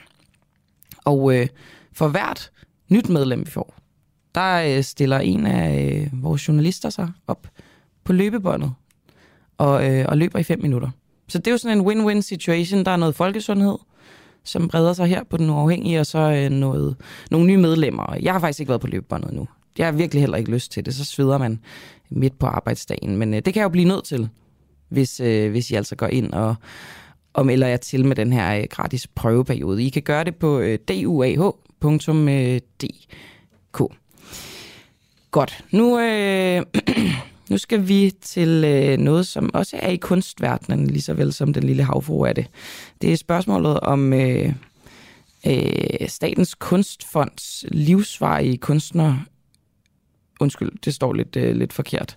Øhm, nå, men den her øh, kunstfond, Statens Kunstfond, de har sådan en, øh, en hedersbevilling øh, til udvalgte kunstnere, nærmere bestemt 175 danske kunstnere, som modtager sådan en hædersydelse. Og det er en, øh, en livsvarig kunstydelse, som er sat i verden for at hylde de danske kunstnere, som øh, skaber og har skabt kunst af ypperligste kvalitet og til glæde for mange. Det er altså citatet fra Statens Kunstfond. Øhm, vi har talt med Niels Malmros, øhm, som er pensioneret filmskaber, og som har modtaget netop den her hedersydelse i øh, 10-15 år, fortsat vil modtage det, som øh, er 14.000 kroner om måneden af skatteydernes øh, lommer, er det jo vel, resten af sit liv. Og det er altså ud over hans egen øh, pension. Og vores øh, reporter Nikolaj Stein har øh, interviewet Niels Malmros, som blandt andet forklarer, at øh, hedersydelsen kan ses som en øh, erstatning for mæscener, altså øh, det her med privatpersoner, som traditionelt har støttet kunsten økonomisk, især i, øh, i, i gamle dage var det sådan. Men nu er det altså staten, som har overtaget den opgave. Øhm, og det, jeg egentlig godt kunne tænke mig at spørge jer om derude, det er, er det jeres, altså jeres interesse som, øh, som skatteyder i det her land, at kunstnere modtager de her øh, heders ydelser. Jeg snakkede med en fra Statens Kunstfond i går, som, øh, som sagde, at det også var med til at kunne motivere folk til at blive kunstnere, fordi at de havde mulighed for at opnå øh, mere end bare pensioner, fordi det er så usikkert et, øh, et værv. Men det er jo ikke alle kunstnere, der får det. Det er kun 275, og så hvis nogen går bort, så kan der så komme en ny ind på den her ordning. Nå, men øhm, Nikolaj Stein har startet med at spørge Niels Malmros, hvor mange af pengene, de her penge, han har brugt til at lave film for. Hvor mange jeg har brugt på at lave film? Ja. Øh, ingen. Altså, det er jo, det er jo, det er jo, det er jo meget personligt, altså til, til, til, hvad, til, når man nu har fået en pris, hvad, hvad, hvad den bliver brugt til, det ved jeg jo ikke. Altså, det, har jeg, det går jeg jo ikke at følge. Men det er vel, øh, men det er vel, ja, jeg tænker bare, det er vel en eller anden ydelse, der skal understøtte øh, dit kunstneriske virke? Nej, det er en hederspris. Øh, men selvfølgelig har man, har man generelt jo nok en tanke om, at, dem, at, at nogen har ydet, har ydet noget, og, der har kostet dem, og, og, og at, at de har, har svært ved til det eller vejen. Og, og så, det har man selvfølgelig tænkt på også, øh, men det er sådan en hedersbevisning. Jo, jo. Det kan, jeg, det kan jeg selvfølgelig godt forstå, men man har vel også valgt at tildele dig den med, øh, med den begrundelse, at man har vurderet, at du skal kunne koncentrere dig om at lave din kunst. Øhm, så og, er jo, der... Altså, der er alle mulige argumenter, mm. og, og, og du skal jo ikke øh, fortælle mig, hvad, hvad, hvad deres argumenter har været, men selvfølgelig har, har man, gør man der selvfølgelig sine overvejelser. Øh, men jeg, jeg synes nok så meget, det er en, en, øh, en heder for det, man allerede har gjort. Og for min eget vedkommende, der kan jeg så sige, udover at jeg har så lavet uh, 10 spillefilm, så uh, har jeg jo uh, sat sig noget i mit liv. Altså det tog 10 år før jeg så må sige, uh, hvor jeg selv finansierede mine første film. Mm. Jeg, hvor jeg sagde nattevagt i flere år for at skaffe penge til at finansiere, på trods af, at der var en offentlig støtte, som ikke støttede mig. Ja. Så, så, så jeg har, jeg har da øh, løbende risiko, altså frem for, for så må sige, at, at køre en fuldstændig øh, øh, karriere som læge, for eksempel. Ikke? Mm. Altså, det er klart, at det, det har jeg jo ikke kunne gøre. Mm. Så jeg har, så må sige, nået min slutstilling. Vikar for reservelæge. Altså, professor, det blev jeg aldrig. Har du øh, følt dig forpligtet til at skulle levere mere, fordi du har fået den her livsvarige kunststyrelse? Nej, det vil, det vil jeg også sige. Øh, øh, vil være forkert, fordi altså, inspirationen skulle gerne være, være det drivende, den drivende kræft, og, og ikke en anden forpligtelse, men jeg har en forpligtelse på andre områder. Altså, øh, jeg generelt, altså, hvis jeg har lige været ude øh, her øh, i forrige uge, og øh, øh, holdt et foredrag, hvor indsigterne gik til øh, Børnecancerfonden. Altså, når folk har, på den måde har henvendt sig, så har jeg ligesom følt en anden forpligtelse. Hvad har du af, af indtægter ud over denne her? Er der pension? Jamen, jeg, jeg, altså, altså jeg, jeg, jeg har indtægter fra, fra øh, altså, altså de, de royalties, så, og, og, som jo fra alle mine film, men altså jo, jo ældre de er, jo, jo mindre er der bogstaveligt ingenting, der overhovedet er på efterhånden, men, men der er der jo lidt.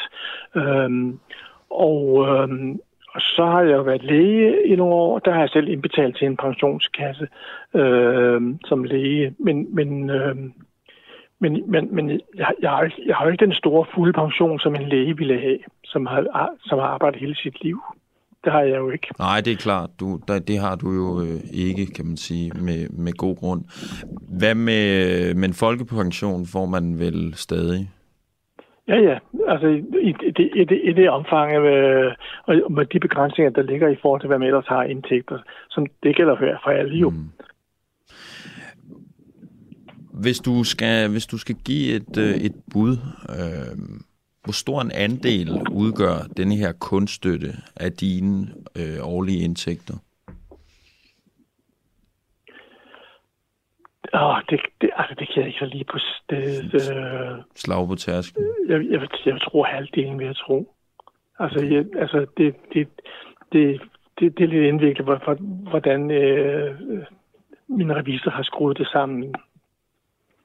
Okay, okay. Og hvis jeg må, ja, øh, hvis jeg må øh, tillade mig at spørge, hvor stor er din formue? Øhm, jeg, altså, det vil jeg, det vil jeg heller ikke. Altså, jeg, jeg, jeg har et, et øh, hus, og vi har et sommerhus. Og så øh, bor min, min søster over i, i forældrenes hus, som jeg, som jeg har været nødt til at, at købe, for at hun kunne bo der. Okay. Så har jeg også et, et klipperum inde i Aarhus. Et, et, et lille baghus. En lille bag. Ja, en lejlighed. Ja, det er faktisk, det er faktisk en lille lejlighed inde i baghus, mm. hvor jeg har min, alt, altså, hvor jeg, som at sige, har mit firma inde. Denne her livsvarige kunstydelse, øh, ifølge dig, hvad er egentlig grunden til, at man som pensionist bliver ved med at få den? Ja, altså, jeg, jeg kan kun sige, at det, det, det skal du ikke helt spørge mig om. Øh, og du må huske på en ting, det er, at øh, det, det er jo ikke noget, man søger. Det er noget, man, man, man får som en hæder. Og så kan man sige ja tak, eller man kan levere. Øh, og det har jeg ikke, det har jeg slet ikke overvejet, om man skulle have sagt nej tak. Øh, så, så, så begrundelsen, altså begrundelsen er, så går selvfølgelig tilbage til gamle, til gamle dage, hvor, hvor de, der, der var mæscener, der støttede kunstnerne. Og øh, i det sådan moderne samfund, der er det jo staten, der overtager den forpligtelse. Øh, altså, jeg ved ikke, ved ikke hvem der støttede H.C. Andersen, og om man øh, skulle, om han overvejede, om, om, om man skulle sige nej tak, eller altså han, han havde jo brug for, at det er sådan en anden sag, ikke? Jeg, jeg vil lige spørge dig uh, her til sidst. Altså, det, er jo, det er der jo sikkert nogen, der tænker nu, hver gang vi, og det er jo også det, vi diskuterer, hver gang vi snakker kunststøtte. Uh, du har jo uh, i kraft af din film efterladt en, en, en stor folke- og kulturarv. Men vil du sige, at din arv i form af film uh, er mere værd end noget, en almindelig arbejder folkepensionist i dag har, uh, har opbygget? Det forstod jeg ikke helt. Altså, øh... altså din arv i, i form af film, er den større, er den mere værd end en pensioneret altså, brolægger? Det, det, tror jeg, det tror jeg det, det, det, er, det, er det ikke lidt uh, sammenlignet uh, samstillet ukommensurable størrelser. Altså, uh, jeg, jeg, min fornemmelse er det, at, at jeg, jeg har forhåbentlig da givet uh, samfundet noget, som de føler sig, at taknemmelig for, og derfor synes jeg, at øh, det skal belønnes for. Det er vel resonemanget, hvis jeg, må, hvis jeg må have lov til at sige det, på trods af, at det ikke er mig, der har fundet på det. Hej, du lytter til Den Uafhængige på podcast. Husk, at du også kan lytte med, når vi sender live hver morgen kl. 7. Download vores app, Den Uafhængige, og tryk på play-knappen. Det er helt gratis. Okay, det her, det øh, er noget, der får jer op af, af stolene derude. Jeg tror lige, jeg vil læse øh, nogle af de uh, sms'er, der er kommet ind under det her bånd med Niels Malmros, som i øvrigt uh, var vores journalist Nikolaj Stein, der havde interviewet Niels Malmros, som modtager denne her uh, livslange hedersydelse. Han er en af de 275. Nå, men uh, der er en, der skriver, uh, det er Henrik Kanstrup Schmidt, uh, Hej Camilla, godmorgen. I forhold til kunstdebatten, jeg mener, at man skal droppe kunststøtten, da den ligger op til nepotisme. Det man, det man bør gøre er, at staten øh, insisterer i, øh, det tror måske han mener, investerer i opkommende kunstnere og lader kunsten udstille på skoler og indgå i pensum. Hvis kunstneren bliver populær, kan man så sælge værket og lade pengene gå til bag til kunstfonden. Det er jo så en øh, forretningsmodel, kan man sige. Øh, over en bred kamp, så, øh, så er I derude sådan imod denne her livslange hedersydelse. Susanne Kellerup skriver, det er ikke rimeligt. Frej Moskov skriver, det kan, øh, det kan motivere kunstnere til ikke at lave kunst eller ytre noget, der er kritisk for øh, statens omfang, eksistens og omfang. Øh, ligesom mediestøttede virksomheder ikke kan tænke uden for boksen og kritisere kongstankerne bag den hånd, der fodrer den skriver Andreas Røn. Øh, kunne man forestille sig, at øh, en kunstner igen bliver privatfinansieret, så var det i mindste frivillige penge, de kastede rundt med. Øhm, til gengæld, Jakob Svendgaard, han siger, øh, jeg støtter til enhver tid den livslange ydelse til danske kunstnere. Jeg har det langt mere besværligt med livslange ydelser til, tid, til tidligere ministre plus øh, deres børn. Og det er, jo, det er jo faktisk interessant, både med, med kunstnere og med ministre, at man bliver honoreret efter man ikke længere er, er aktiv, fordi øh, hvad giver det så tilbage til staten? Eller også så, så er det bare fair, når man har lavet en ekstraordinær indsats, at man så bliver, øh, bliver belønnet i sit, sit otium. Det, øh, det, det kan godt være.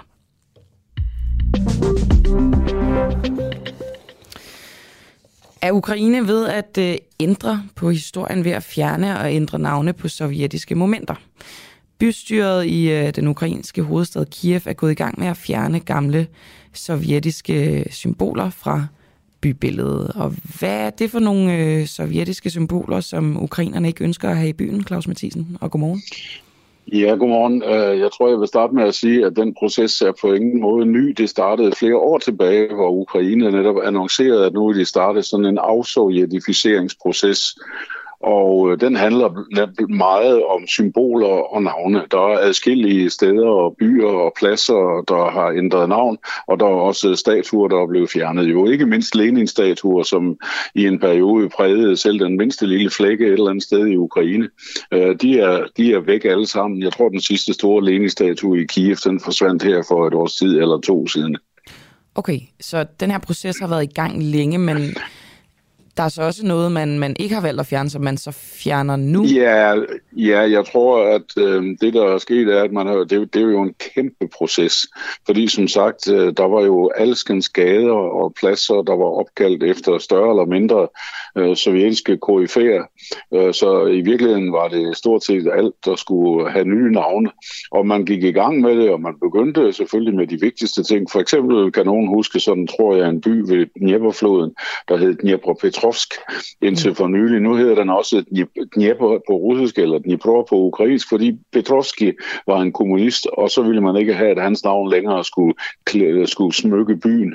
Øh, det er bare sådan et oplagt eksempel på det, der foregår. Men der er altså simpelthen så meget, der skal laves om, at det tager bare en rum tid, inden man er færdig med det. Men nu har man altså sat fod i processen, forsøgt at fremskynde den, øh, trods at man egentlig er i en krig, hvor man synes, ressourcerne burde bruges på noget andet. Ja, fordi det er jo, det er jo øh, i højere grad symbolsk, alt det her. Øh, er målet at fjerne alt, altså det være så statuer, eller bynavne, eller vejnavne, øh, som har noget med, med Sovjet og, og Rusland at gøre? Jamen det tror jeg, det er, og det hænger lidt sammen med, at der har jo bredt sig en tendens helt generelt i de lande, der tidligere var sovjetrepublikker, i retning af at beskrive deres øh, tid som en del af Sovjetunionen som en besættelsesperiode. Altså en periode, hvor man, hvor man var besat øh, af øh, ja, russiske, eller om du vil, sovjetiske øh, magthavere. Og øh, det kan du se i Georgien for eksempel, der er et museum for den russiske besættelse, den sovjetiske besættelsestid, der går helt tilbage til 1922 og først slutter i 1989-90. Og det ser man mange steder, og det er simpelthen et, et, et, et, et forsøg på et anderledes historisk opgør med den tid. Jeg kan sige, at det er også interessant, når man ser fra Ruslands side, at de forsøger til gengæld at lancere sovjetsymboler. Der er en i det russiske parlament, der har stillet forslag om at genindføre det gamle sovjetflag for Rusland. Så det er sådan en slags ideologisk og symbolsk krigsførelse, vi er inde i her. Ja, der er jo mange øh, måder at føre krig på, kan man sige. Også øh, information, og så selvfølgelig på slagmarken. Øhm, hvad, øhm, hvor, hvor er de her... Øh, det sidder sådan og tænker på, at du siger, at der er en masse Lenin-statuer, som er blevet fjernet. Hvor, hvor kommer de hen? Hmm. Ja, hvor ender de hen? Jamen, øh, i, øh, nogen, der har besøgt Moskva inden for de sidste 30 år, øh, vil jo også øh, huske, at der var nærmest sådan en statuekirkegård, øh, som man kunne tage ud og besøge. Og der lå så kæmpe statuer, både af Lenin og af andre, for eksempel ham, der stiftede øh, det sovjetiske, den sovjetiske sikkerhedstjeneste, Felix Dzerzhinsky, og mange andre af datidens øh, symboler, som var pillet ned og så bragt hen på det her område, man ikke var blevet destrueret endnu, og der kunne man så faktisk gå rundt og se dem som sådan en slags øh, pusseløjerligt fortidslevn. Ja, men øh, her går man sådan lidt mere hårdt til værks rundt omkring. Der tror jeg nok, man forsøger enten at simpelthen smadre dem eller omsmelte dem, afhængig af hvilket materiale de nu er lavet af. Men det er jo også sådan lidt vildt, fordi så smadrer man en del af historien. Jeg forstår måske godt, at ukrainerne ikke synes, det er sådan helt øh, skønt i de her tider at have en stor, stor Lenin-statue, ja. men men det er vel også øh, at ødelægge altså noget verdenshistorie? Det kan man sige, men det er jo så også et spørgsmål om et opgør med en øh, selvforståelse, en form for identitet, som man altså føler, man er blevet pålagt. Hvis vi skulle sammenligne det med noget herhjemme, øh, hvis nu øh, tyskerne sådan mere gennemgribende under 2. verdenskrig var begyndt at, at omdøbe pladser og stræder, og i stedet for Rådhuspladsen talte om Hitlerplads, i stedet for Frederiksberg Allé talte om Görings Allé, jamen så tror jeg sådan set også på et eller andet tidspunkt, så ville man have gjort op med det og sagt, nu vil vi ikke vi vil ikke øh, have, at de hedder sådan mere, fordi det er nogle navne, vi er blevet påduttet af en fremmed ideologi, af en fremmed besættelsesmagt. Det er nok den måde, vi skal forsøge at forstå det på, uagtet at Ukraine jo også et langt stykke af vejen selv har været en del af den proces. Ja, det kan man sige, fordi parallellen er vel ikke helt øh, det, det, det samme Ja, det er jo så det, der er det gode spørgsmål. Øh, det er i hvert fald, det er i hvert fald det, det, det, det er sådan et billede, man forsøger at fremstille. Som jeg sagde, at det er en trend generelt, også hvis du tager de, de baltiske lande, at man simpelthen anskuer den tid, man var en del af Sovjetunionen, som, eller den tid, øh, hvor man var en del af Sovjetunionen, den, den anskuer man som en tid, hvor man var besat af en fremmed magt. Uanset hvor meget man så selv havde i landet øh, bevægelser og partier, som faktisk støttede det. Okay. Hvad, øh, hvad er de negative konsekvenser ved, at, øh, at Ukraine sletter de her spor fra fortiden? Andet end som vi har snakket om, at der kan være noget historie, der går tabt. Ja, men jo, jeg siger, jeg, jeg tror, der er på en eller anden måde, at det, man kan måske godt beskrive det lidt som en overreaktion, på den måde at forstå, at øh, det er jo rigtigt, at det er en del af Ukraines egen historie. De kan jo ikke løbe fra, at de er en del af, at de var en del af Sovjetunionen fra Men vil de gerne det? Er det også det, Claus Mathisen? Undskyld, jeg afbryder. Altså, ja. er, det også ja, for det... At, at prøve at give et indtryk af, at de ikke var en del af Sovjetunionen, øh, er ikke så, så, så kraftig en del af det? Ja, nej, ikke at de ikke var en del af det, men at de ikke var det med deres egen vilje. Mm. Og det er deres, det, det, det, det, det, her, det, det, det her blandt andet handler om at signalere. Og man kan sige, jo kraftigere øh, Sovjets retorik og Sovjets symboler vinder indpas i Rusland. Jeg læste også, at nu er der nogen, der har foreslået, at man skal genrejse den her pionerbevægelse i Rusland, som var en del af den måde, man, man opdragede ungdommen i den kommunistiske øh, ideologi på. Jamen, øh, jo mere det, det sker, jo mere bliver det vigtigt for de lande, der er, altså sige, i, i kontrast til Rusland og markere det også i, i symbolikken. Så det er, det, er, det er for på et eller andet sted, et eller andet plan, en identitetskrig og en historiekrig, der kører her. Men er det ikke at manipulere lidt med ens identitet alligevel fra, fra Ukraines side? Ja, det er i hvert fald et forsøg på at, øh, at, forme den i en bestemt hensigt. Det kan du så kalde at manipulere. Øh, men altså, ideen er som sagt at prøve på den måde at klart markere, at den tid, man var en del af Sovjetunionen, det var ikke noget, som var i overensstemmelse med flertallet af den ukrainske befolknings ønske. Og det er et faktum?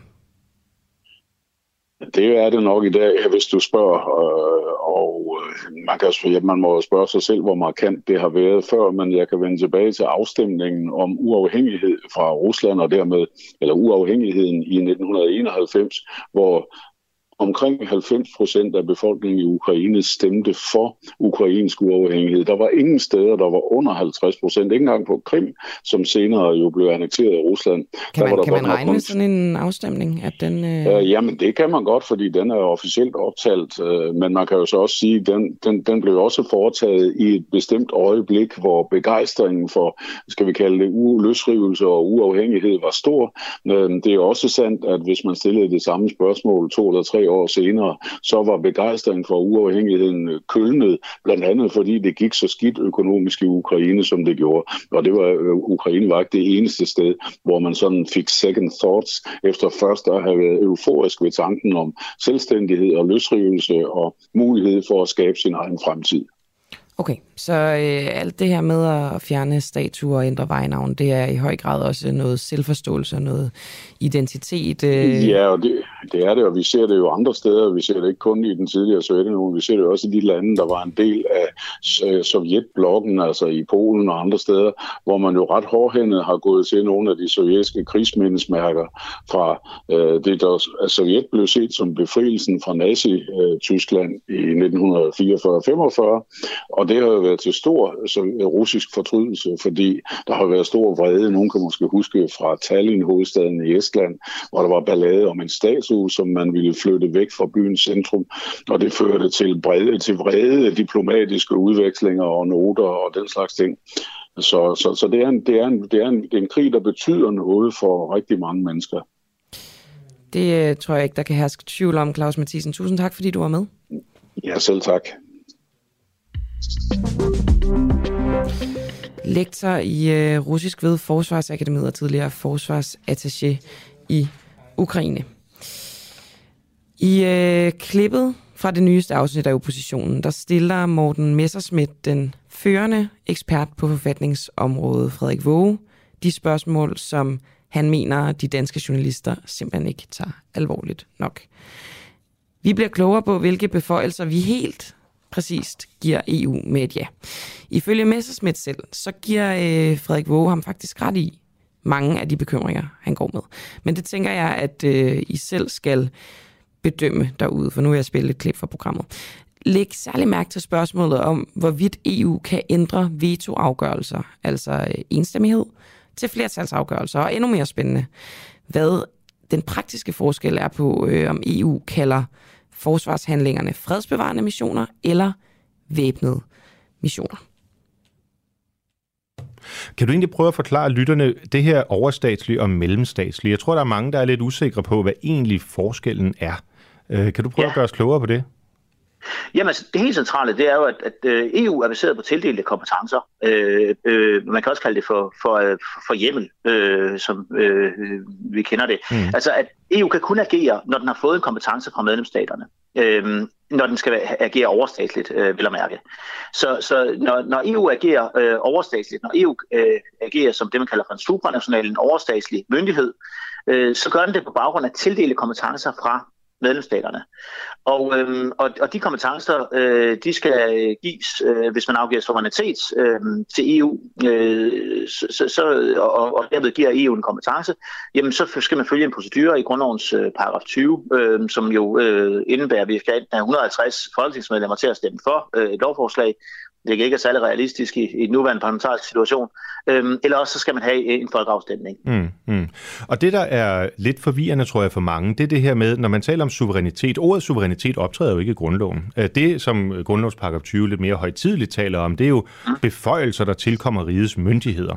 Ja. Øhm, og, og det, det er derfor, at øh, hvis man først har overdraget en beføjelse, for eksempel til at lovgive på et eller andet område, eller agere ja. på et eller andet område, jamen så selve det om, hvordan stemmeproceduren er, om man går fra vetoret, hvor alle skal være enige, eller om til kvalificeret flertal, eller simpelt flertal, det er ikke overdragelse af en ny beføjelse.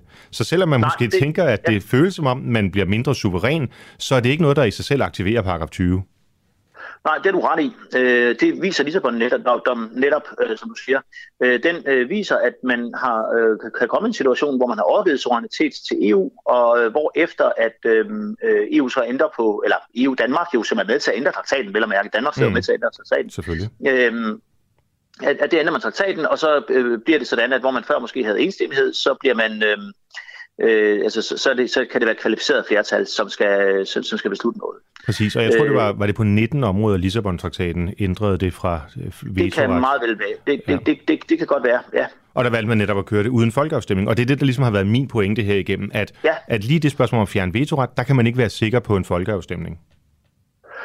Øh, nej, øh, det har du vel også ret i. Altså, at hvis man ændrer på de øh, beføjelser, der er forskellige steder i, øh, øh, i, i EU-traktaten. Øh, man kan forestille sig alle mulige situationer for, hvordan EU's forsvarssamarbejde kan udvikle sig fremadrettet. Og det vil ikke i hver, øh, hver gang, at der, der bliver ændret på traktaten, øh, nødvendigvis være tale om suverænitetsoverladelse. Øh, mm. Bestemt ikke. Øh, og, og, og derfor så er det selvfølgelig vigtigt at øh, understrege, at, at de har ikke nogen kompetencer at rykke rundt med på forsvarsområdet nu, og de får det ikke med den her folkeafstemning. Øh, nej, det der så er det spændende, det er jo, hvad kan man så inden for det, der ligger i dag? Og der bevæger vi os ja. så måske lidt over i det, som jeg skitserede som den anden del af debatten, øh, som jo øh, måske om muligt bliver endnu mere nørdet. Men kan du prøve at skitsere lidt, hvad er rammerne i dag for, hvad Folketinget kan øh, engagere Danmark militært i rundt omkring i verden? Ja, men det, det, det bliver lidt nemmere, synes jeg, at forholde sig til, fordi at, øh, at der skal vi ikke øh, tænke så meget på, øh, hvordan EU's øh, fremtidige samarbejde måske en, en, en gang vil, vil, vil udvikle sig. Øh, det vi kan konstatere er jo, at, at når vi ikke har afgivet suverænitet på området for, for EU's forsvarssamarbejde, og når vi heller ikke gør det med den her øh, folkeafstemning, så vil det altid suverænt være Folketingets øh, beslutning, om danske soldater de skal, øh, øh de, de skal sendes ud til, øh, til, til et bestemt land øh, og, og deltage i en militær aktion.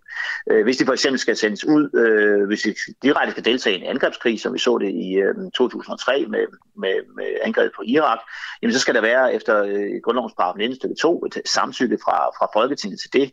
Øh, men i det hele taget, hvis man, øh, hvis man deltager i en, i en øh, militær øh, aktion øh, øh, folkeretligt, så, øh, så er der jo indbygget nogle, øh, nogle beføjelser hos Folketinget, øh, som, øh, og Folketinget skal altså ind og, ind og give samtykke øh, for hver øh, øh, militær aktion, man, man deltager i. Men skal de det? Fordi jeg synes, jeg har læst Max Sørensen sige, at hvis, det, øh, hvis, man, hvis man har en, en fredsbevarende øh, aktion, jamen så er det ikke sikkert, at øh, paragraf 19 stykke 2 bliver aktiveret, fordi den taler jo kun om væbnet konflikt en fredsbevarende aktion, hvor at øh, landet som øh, at landet inviterer øh, en, øh, en, en, altså militæret til at komme ned øh, og, og deltage i det, vil ikke nødvendigvis indbære samtykke fra Folketinget. Det kan man gøre den dag i dag jo. Mm. Øh, det kan Danmark gøre sammen med, øh, med Frankrig i dag for eksempel. Det kan Danmark gøre sammen med NATO i dag.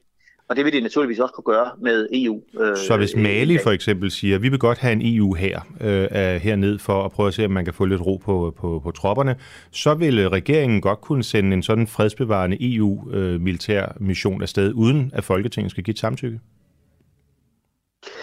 Øh, de vil ikke kunne gøre det mod øh, Folketingets vilje. Øh, men de behøver bare men, ikke spørge. Øh, men, men man ikke skulle spørge, ligesom man ikke skulle spørge, hvis NATO gør det, ligesom man ikke skulle, skulle spørge, hvis, øh, hvis, hvad hedder det, hvis, øh, hvis FN gør det.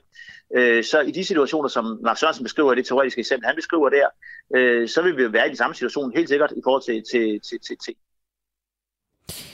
jeg synes, det er en ny spiller på banen, det her. Altså fredsbevarende missioner versus militære missioner. Definitionen øh, på det.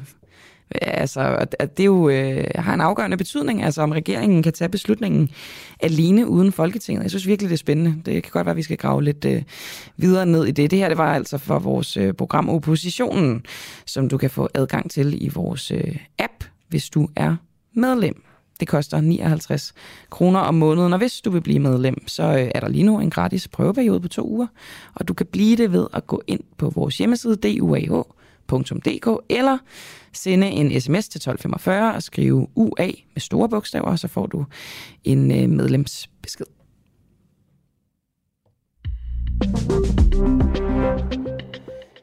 Havde Mette Frederiksen, statsministeren, Nick Hækkerup, tidligere justitsminister, eller en anden socialdemokratisk minister indflydelse på, at spionchefen Lars Finsen i Danmarks største spionskandale blev anholdt, sigtet og varetægtsfængslet. Vi har øh, en podcast, en ret populær en, hvis jeg skal sige det selv, øh, her på Den Uafhængige, som hedder Spionchefens Hemmelighed, og der øh, prøver vi at blive klogere på at finde ud af, hvorfor Danmarks spionchef Lars Finsen er sigtet, og hvad han er sigtet for. Og øh, i podcasten, der taler Asger Jul med nogle forskellige kilder, og i det her afsnit, Klarvind, du er jo også øh, involveret i denne her øh, podcast. Hvem, øh, hvem bliver der snakket med?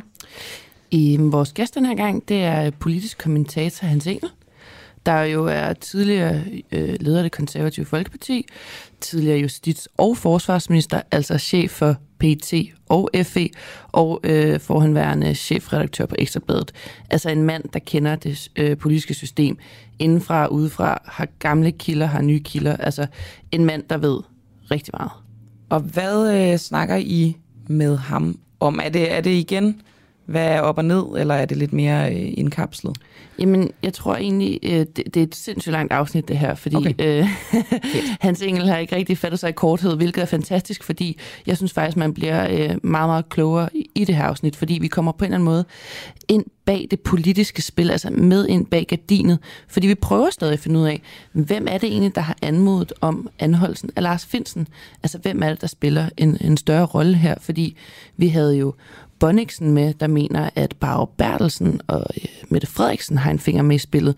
Vi havde Jakob Korsbo med, der mener, at Lars Finsen er en søndebuk, øh, der bliver brugt som søndebuk af, af regeringen. Så vi prøver jo også lidt at teste vores øh, kilder af og finde ud af, jamen, hvem er det egentlig, der har haft indflydelsen i den her sag, og hvem er det, der egentlig har ansvaret. Og vi har jo prøvet, vi har været til pressemøder og prøvet at spørge statsministeren. Det er jo svært at få noget ud i den her sag, og det har jo også gjort det svært at lave den her podcast, fordi der er jo ikke nogen, der ved noget. Vi spekulerer, men vi snakker med kilder, altså, der alligevel ved mere end andre, og som har øh, altså, de rigtige kundskaber til at kunne fortælle om det. Der er også en person, du ikke har nævnt, øh, Trine Bremsen. Det er jo øh, sådan ret aktuelt, eller hun er jo ikke direkte aktuel, men der øh, foregår jo en masse med Claus Hjort Frederiksen, som, øh, som øh, er tiltalt, og jeg blander altid rundt på tiltalt og sigtet. Altså, han er, han er tiltalt, fordi det skete i fredags, da Rigsadvokaten ja. tiltalte ham. Men han kan kun blive sigtet, hvis Folketinget ophæver hans immunitet. Præcis. Men Claus Hjort har, øh, er gået ud og tale på den baggrund, at han synes, det var... Øh, øh, skrækkeligt den måde, øh, Trine Bremsen behandlede den her hjemsendelse af fem øh, medarbejdere i Forsvarets efterretningstjeneste, blandt andet. Ikke? Så, oh. så altså, det er han ligesom har været med opråb. massiv kritik ja, af Trine Bremsen, fordi der i 2020, da tilsynet med efterretningstjenesten, de kommer med en pressemeddelelse med altså en sønderlemmende kritik af FE, Øh, og der blev jo så sendt en, øh, altså en hel ledelse hjem, mm. og øh, der kommer en undersøgelseskommission, der så øh, frifinder dem fuldstændig. Ja. Og han siger, altså den måde, at det blev øh, håndteret på, det var fuldstændig, altså under al kritik, hvilket øh, tidligere udenrigsminister Kirsti Møller også sagde i et interview til os. Altså det, det tror jeg ikke, at der er nogen tvivl om, der er nogen, der synes, at der var stor kritik dengang. Er I gravet ned i noget med tilsynet? Fordi altså når de kommer med denne her kritik, som så fører til en hjemsendelse, men så kommer der en øh, undersøgelse, så må der jo også være noget, der er gået galt i, i den rapport, som til, eller den vurdering, tilsynet øh, har lavet. Altså både øh, tidligere operativ øh, chef PT, Bonning, øh, Hans-Jørgen Bonningsen og Jakob Korsbo siger jo, at det er som om, de har misforstået, hvad en efterretningstjeneste går ud på, fordi, øh, altså det siger Korsbo, øh, det FE laver i udlandet, øh, er de facto ulovligt, fordi den måde, de skal arbejde på, det, det, altså det er ulovlige metoder, man bruger for at få det her. Sådan er det bare. Og han siger, at der er jo en anden form for øh, misforståelse, som om, at øh, enten at tilsynet eller øh, regeringen ikke forstår, hvad det egentlig præcist er, deres arbejde går ud på. Øh, okay. Og det er jo en stor kritik, de begge to er kommet med. Okay. Prøv at vi øh, skal høre et udklip med, øh, med Hans Engel. Og jeg skal lige skynde mig at sige, at jeg tror, at jeg fik rodet lidt rundt i det. Claus Hjort Frederiksen er sigtet og ikke tiltalt. Han, øh, han kan blive... De har rejst tiltalt. De har... Nå. Rigsadvokaten. Der står øh, her på Berlingeren, øh, Rigsadvokaten med historisk beslutning vil tiltale Claus Hjort. Ja, okay. Så han er sigtet og kan blive tiltalt, hvis hans immunitet bliver ophævet. Og det er jo det, det hele kører på for tiden, fordi hvem vil ophæve Claus Hjort Frederiksens immunitet. Ja. De borgerlige partier har jo meldt ud, at, øh, at det vil de ikke, men vi mangler jo stadig svar for konservative og Pape Poulsen. Ja, det er det spændende. Mm. Og hvornår får vi et svar på det? Ja, det ved jeg ikke. Okay, der er meget, der er spændende, synes jeg, åbenlyst her. Øh, Klarvind, lige inden øh, vi spiller et klip fra det nyeste afsnit af Spionchefens Hemmelighed. Hvorfor synes du egentlig, det er spændende? Er det fordi, det er sådan filmagtigt, eller er det større end det? Fordi jeg, jeg tror, det er, for mig er det sådan en blanding. Ikke? Hele systemet det politiske system, hvordan opererer efterretningstjenesterne, hvor meget er de filtreret ind i det politiske system, eller omvendt. Og så også hele det her spionagtige. Det er jo, altså alt, der opererer i hemmelighed, det er jo bare, det er jo bare spændende. Ikke? Det triste er jo, at vi måske aldrig nogensinde finder ud af, hvad det er, Lars Finsen egentlig er blevet sigtet for. Nå, det tror du ikke? Jamen, Nej, okay, jamen, det er jo rigtigt. Det er altså, jo... Med mindre der er nogen, der skriver en bog og lige pludselig kommer til at sige det. Ja, altså, ja, ellers ja. så kommer vi jo måske aldrig nogensinde egentlig til at finde ud af, hvad det er. Man kan jo spekulere. Man siger jo, at chancen er jo måske, at det omhandler en af de tre sager. Mettes uønskede børn, Ahmed Samsam eller NSA-sagen. Ja, kabelledningen der. Mm. Kunne man forestille sig, at der kunne komme en eller anden whistleblower, fremlægge nogle dokumenter, eller sige noget, og så simpelthen øh, øh, altså komme i eksil et eller andet andet, sådan helt øh, Snowden-Assange-style? Jeg tvivler på, at der er en whistleblower, der er gået ud i medierne. Jeg tror, at den her... Jeg, jeg ved ikke, om vi nogensinde kommer til egentlig at finde ud af, hvad det er, der er foregået.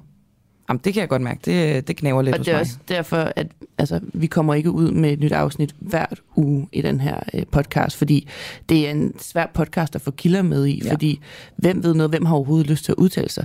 Altså, vi har jo haft rigtig mange kilder med nu, men der er altså det tredobbelte antal, der har sagt, de ikke vil være med. Så vi vil jo kun have de bedste kilder med, og derfor udkommer vi, når vi udkommer. Ja, det er klart. Og det er jo også, altså, det er jo, der er jo tale om uh, potentielt landsforræderi og sådan noget, ikke? så det bliver lidt uh, noget rod. Nå, nu, uh, nu tror jeg, at jeg har teaset for det her længe nok, men jeg synes bare, det, det er virkelig spændende at snakke om.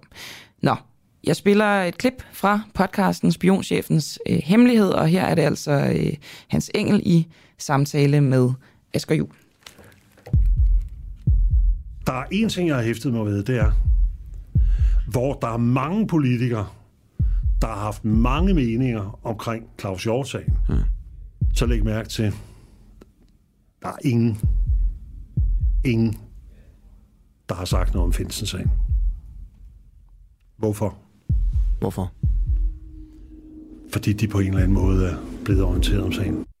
Du har jo så også været chef for både Forsvarets efterretningstjeneste og politiets efterretningstjeneste. Ja, ja længe. Sammenlagt 8,5 år. Ja. Har, har du stadig hemmeligheder derfra, som du ikke kan dele? Det har jeg. Altså, der er situationen jo i, i, i al sin enkelhed, at øh, du ved, at, øh, at du jo som minister for, for, de, for de områder, der er du jo forpligtet til at bevare en tavshedspligt, som som ikke er specielt defineret, bortset fra, at vi jo altså har en straffelov, men den er heller ikke sådan tidsbegrænset, så i virkeligheden er du i den situation, at du skal sådan selv have en fornemmelse af, hvad du kan sige og fortælle, og hvad du ikke kan.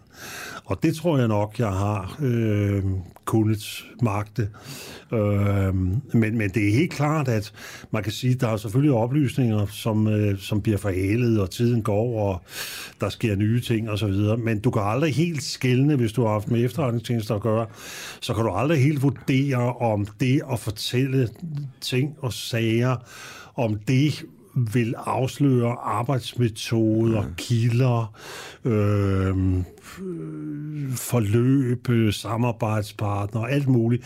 Altså, du er kort sagt i en situation, hvor i samme øjeblik, du begynder at udbrede dig om, om temaer, der vedrører tjenesterne, så øh, bevæger du dig ind i et, et lidt farligt farvand, mm. fordi, fordi der jo gælder Mm. Så du har hemmeligheder... de samme regler. Der du, gælder nøjagtigt de samme du, regler. Du, du har hemmeligheder her, som, her, som du ved, du ikke må sige, og så har du også ja. nogle hemmeligheder, som du er lidt i tvivl om, om du egentlig godt må løfte sløret for. Ja, det kan du sige. Altså, der er noget, hvor man... Altså, hvad kunne det være, for eksempel? Altså, hvad, hvad man for eksempel kunne fortælle om. Ja. Altså, hvor du synes... Ja. Jo, men altså, der er jo ikke, der er jo ikke noget... Altså, der er jo en række situationer, som jo også blev offentligt kendt, mens de kørte. Øh, men dybest set, så er det, altså, der er også godt, altså, nu har mange jo en forestilling om, at efterretningstjenesterne, det er sådan noget med blå briller og meget hemmeligt, og hemmelige agenter og aflytninger og så videre, så videre, så videre. Og det er en del af det der også, men altså langt det meste, og ikke mindst i dag, langt det meste efterretningsarbejde er jo noget, der foregår øh, digitalt, og som for, altså, hvis du besøger efterretningstjenesterne i, i, i dag, så ligner det sådan et forsikringsselskab eller sådan noget, ikke? Altså, det, altså det er ikke, der er ikke meget James Bond øh, over det, men det er jo ikke det samme som, at der ikke øh, efterretningsmæssigt øh, arbejdes, jeg vil ikke sige som James Bond, men at der ikke arbejdes med indhentning, og vi har jo også kunne se her i forbindelse med de aktuelle sager, jo ikke mindst den sag, der kører mod øh, den tidligere øh, PET og FIC Lars Svendsen, at der peger alt jo i retning af, at der har været gennemført en meget systematisk og langvarig øh, rumaflytning i forhold til ham. Mm. Og det i sig selv fortæller jo altså også om, at de gode gamle kendte metoder, dem, dem bruger man stadig. Ja. Og grund til at spørge dig om det her, Hans Engel, det er også ligesom for at få etableret, at du er en mand, der kender systemet. Både indenfra og mm. udefra. Og den her podcast, den handler jo om, hvorfor Lars Finsen, han blev anholdt og er blevet tiltalt i det, der er blevet kaldt for Danmarks historiens største spionskandale. En, en, øh, en historie, der hele tiden udvikler sig, lige mens vi sidder her tirsdag klokken 3 minutter i, øh, i to.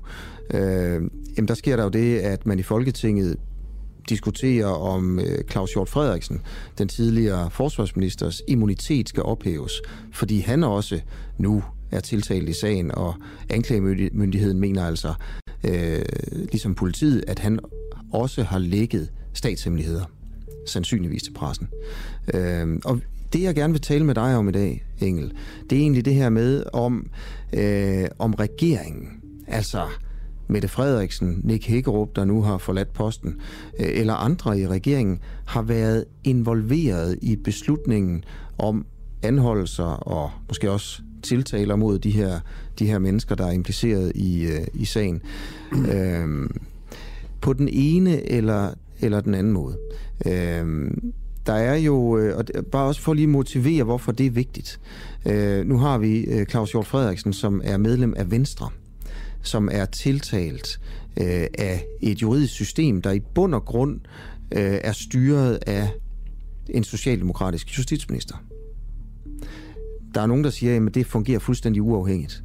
Men grund til, at man lavede immunitetsreglerne i sin tid, øh, det var jo, at man ville forhindre, at der kunne føres politiske sager fra regeringens side mod medlemmer af Folketinget og mod den politiske opposition. Og der bliver jo faktisk også talt om, blandt politikere på Christiansborg, om, om det her kunne være et regulært justitsmord mod en politisk modstander, altså Claus Hjort Frederiksen. Øhm, så jeg vil, jeg vil gerne i det her øh, interview spørge dig om, om altså på hvilken måde regeringen Hækkerup, Mette Frederiksen, måske endda Barbara Bertelsen, kunne være involveret i hele den her øh, manøvre. Men lad mig prøve, inden vi kommer til det, måske at snakke lidt mere om dig selv og din tid som justitsminister og forsvarsminister. Øh, har du nogensinde været involveret i sådan nogle sager? Nej, vi havde ikke, øh, som jeg husker det, altså havde vi ikke noget tilsvarende. Altså, øh, sagen mod øh, Lars Finsen er jo enestående, fordi det er, det er første gang, at øh, du har en, en tidligere øh, efterretningschef ovenikøbet for begge tjenesterne, og tidligere departementchef, som, som øh, jo varetægtsfængsles i en ganske lang periode, hvilket vi må gå ud fra jo ikke sker med mindre, at der for dommeren foreligger nogle oplysninger, som er, som er stærkt belastende. Øh, og, og det vil sige, at hele det forløb omkring Finsen er jo historisk enestående, og det, det har jeg ikke, jeg har ikke, altså hverken fra min egen tid eller andre tider, har jeg nogen eksempler på noget tilsvarende. Øh, I forhold til Claus Hjort, er sagen nok lidt anderledes, eller uden at jeg kender selvfølgelig, jeg kender slet ikke detaljerne i de to sager, så må jeg sige, det er mit indtryk, at selvom begge sager formentlig handler om brud på tavshedspligt, formentlig handler om øh, øh at røbe statshemmeligheder, og ikke om landsforræderi. Altså nu skal vi lige huske på, at den paragraf i straffeloven, paragraf 109, som det her omfatter, der hedder det hele kapitlet, at det er noget med landsforræderi. Og det har ligesom fået mange til at tro, når man så er Claus Hjort øh, tiltaget og Finsen for, som landsforræder. Øh, det er det ikke nødvendigvis, fordi underkapitlet er jo, det handler om alt muligt andet, nemlig brud på tavshedspligt og statshemmeligheder osv. osv. Så, så, øh, så jeg, jeg, har, jeg har ikke fantasi til at forestille mig, at det, de, det de er tiltalt for, og det, der er kernen i tiltalen mod dem, skulle handle om landsforræderi, men nok snarere øh, de andre øh, forhold, som, som, som, som jeg nævner. Øh, der har været, øh, jeg vil ikke sige, der har været sager, men der har jo tilbage i årene været situationer, hvor øh, der er foretaget anmeldelser, hvor forskellige ministre har anmeldt øh, sågar hele folketingsudvalg, øh, fordi der blev røbet øh, hemmeligheder fra, øh, fra, fra møder. Og du har jo også haft øh, undersøgelser omkring nogle af de nogle af sager i, i Forsvarsministeriet, hvor, hvor der også var, var en juridisk retlig vurdering af, om der var, om der var tavshedspligt og andet, som var, som var overtrådt. Så det, det har du haft. Men altså, summa summarum kan man sige, vi har ikke i historisk tid haft sager, der minder, og der minder om de to okay. overhovedet ikke. Prøv lige, mens vi er ved de der historier, der, der, der dukker frem i pressen, som sandsynligvis gør, at man, behøver, man begynder at efterforske læk i efterretningstjenesten. Der er jo blandt andet også en historie om et pengeskab, der ligger inde i kastellet i, øh, hos, hos efterretningstjenesten, hvor skiftende forsvarsminister ligesom er inde og se på nogle øh, hemmelige aftaler og sådan noget. Og, øh, der er en historie om, at, øh, at man også lige skal skrive under på, øh, på, at man har set det. Har du set det pengeskab? Jeg har aldrig set det pengeskab. Det for mig lyder det som sådan noget fra Olsenbanden. Altså er det et... Frans Jæger? Er det fra Frans Jægerskab, det står derinde? Altså, ja. aldrig, jeg har aldrig nogensinde hørt noget om det pengeskab. Og jeg vil sige, det ville være... Altså, Altså prøv nogle gange at høre, de har sgu ikke et pengeskab stående nede på kastellet, hvor forsvarsministeren så kommer kørende ind, så jeg vil venlig åbne skabet. Jeg skal, altså, altså nok er der, skæg at bo på ja. men der er jo sådan nogle grænser, ikke? Nej. Det, er det, er det for Jamen, dig, der, der er det... Jeg aner ikke, om de har et pengeskab øh, på kastellet eller Nej, noget. Altså, okay. jeg, jeg kan kun sige en ting. Jeg har aldrig jeg har besøgt kastellet ja. mange, mange gange. Det er, fordi de ikke stolede på dig, han jeg har aldrig, jeg har, jeg, det, det, tror jeg nu nok, de gjorde. Ja. Men, men jeg har aldrig nogensinde blevet betroet til Frans Jægerskab. det må være Egon Olsen, der har været der.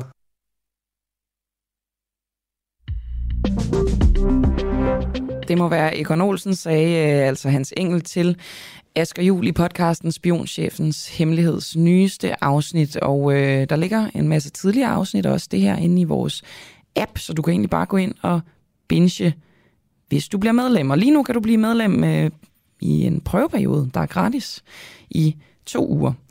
Øhm, og så øh, derefter vil det så koste 59 kroner om måneden. Så det kan jeg jo bare opfordre til. Den her podcast, den er virkelig spændende, og den er øh, eksklusiv her på Den Uafhængige. Og så har jeg fået besøg i studiet af dig, Dennis øh, Serinci. Velkommen til. Mange tak. Vi skal snakke om, om øh, Erdogan, Tyrkiets præsident kan sætte en stopper for øh, Finland og Sveriges NATO-kandidatur. Sverige og Finland de ansøgte i går officielt om NATO-medlemskab, men Tyrkiets præsident Erdogan vil altså ikke have det med. Og mit første spørgsmål til, øh, til dig, Dennis, det er, hvad Erdogans problem er med Sverige og Finland. Men jeg tror måske, jeg skal sige problemer, som jeg har forstået det, for der er nok øh, flere øh, ting. Ja, Erdogan beskylder de to lande for at huse terrorgrupper, som han siger. Altså Finland og Sverige er jo nogle lande, hvor der bor tilhængere af den her kurdiske organisation PKK, som har været i krig med Tyrkiet siden 1984. Mm. Derudover bor der også tilhængere af Fethullah Gülens bevægelse, den her islamiske gruppering, som i øh, som blev beskyldt for at stå bag det her fejlslagende kupforsøg i 2016. Altså på Erdogan? Mod Erdogan. Mod Erdogan. Så to grupper, der i Tyrkiet er forbudte, og hvor det ene PKK også er forbudt i EU og står på EU's terrorliste. Og øh, Dennis, jeg skal lige øh, huske at sige, at du er journalist, forfatter og, øh, og kurder. Øhm, okay, så det her, det, øh, hvad, hvad er det Erdogan gerne vil have? Er det nogle udleveringer, vi snakker om? Han har krævet 33 øh, personer udleveret fra øh, de her skandinaviske lande. Personer, som han siger er en del af PKK og Gülen-bevægelsen. Jeg tror, konflikten også et eller andet sted bunder i en tyrkisk irritation over, at øh, for eksempel PKK står på EU's terrorliste, og de jo tydeligere er folk, eksempelvis i Danmark og i de andre europæiske lande, blev anholdt for at være en del af PKK, eller for, det blev formodet, at de var en del af PKK. Øhm, men samtidig så støtter Vesten jo de kurdiske grupper i Syrien, som øh, eksempelvis den, der hedder YPG, som har kæmpet mod islamisk stat, og YPG betragter tyrkerne som en del af PKK. Så er det så, tyrkerne siger, jamen, hvordan kan det være, at den ene står på terrorlisten og er forbudt, den anden gør ikke? Den anden, YPG, som har kæmpet mod islamisk stat, jamen, de er jo blevet modtaget som, øh, de, de har jo fået en officiel modtagelse af det hele i Sverige. Deres øh, ledere har været i Sverige og så videre. Det hænger nok sammen med, at Vesten havde brug for nogen at alliere sig med i krigen mod islamisk stat. Mm. Og der vurderede man, at kurderne var de mest effektive og mest moderate af alle grupperne. Der var ikke rigtig nogen engle i den konflikt. Klart. Så det er en tyrkisk irritation over, at den ene del, den øh, PKK står på terrorlisten, mens de syriske kurders gruppe ikke gør, selvom de ifølge mange eksperter har relationer til hinanden. Okay. Og er det her det, altså i godsøjne, eneste? Fordi jeg tænker også, øh, altså, øh, Tyrkiet er jo også blevet sanktioneret af USA øh, i forbindelse med våbenhandel, for eksempel med Rusland. Er, er, er det også en faktor? Altså vil de gerne have ophævet sanktioner? Hvor, hvor meget kræver Erdogan for, at han kan stemme for at lukke Sverige og Finland ind? Jeg tror, sandheden ligger midt imellem. Altså på den ene side er der en tyrkisk bekymring over, at de her øh, grupper har tilhængere i Sverige og Finland, at øh, disse, disse to lande ikke vil udlevere dem. På den anden side, så tror jeg også, at der er en indrigspolitisk årsag til, at Erdogan gør, som han gør. Han skal til valg næste år, senest i juni 2023. For første gang i 20 år ser det ud til, at Erdogan kan tabe et valg ifølge meningsmålinger, fordi økonomien går så dårligt, som den gør i Tyrkiet. Så jeg tror også et eller andet sted, at han øh, prøver at øh, vise over for sit bagland, vælger bagland, se, jeg stiller krav til Vesten om at respektere vores bekymringer, øh, at de skal tage vores øh, kamp mod øh, de her grupper seriøst. Det kan give point i hans øh, bagland. Han kan sige, se, jeg har sat to NATO, to vest, øh, vestlige lande på plads. Øh, og så tror jeg også, det handler om at, om at tjekkes Rusland, altså sende et signal til Rusland om, at jeg er ikke ligesom resten af NATO. Øh, jeg er ikke bare imod alt, hvad du gør. Mm. Og han har også brug for Rusland. Dels er han afhængig af deres gas. Dels så går økonomien meget, meget dårligt. Der plejer at komme 4 millioner turister fra Rusland, som er udblevet på grund af krigen i Ukraine.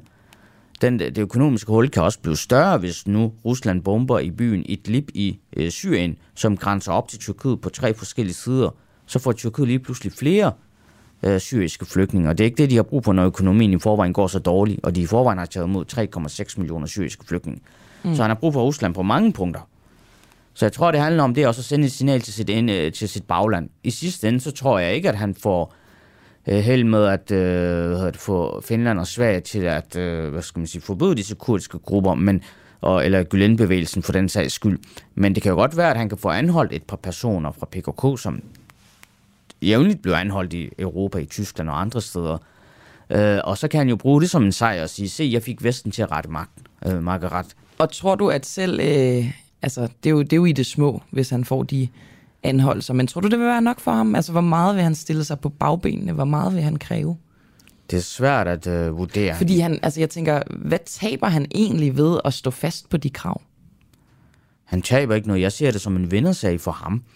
I hans tyrkiske nationalistiske vælgerbagland er der jo en stor frustration over, at EU ikke har optaget Tyrkiet i nu fem årtier. Han kan jo sige, jamen prøv lige at jeg har fået Vesten til at øh, give efter. Øh, de har anholdt disse personer eksempelvis.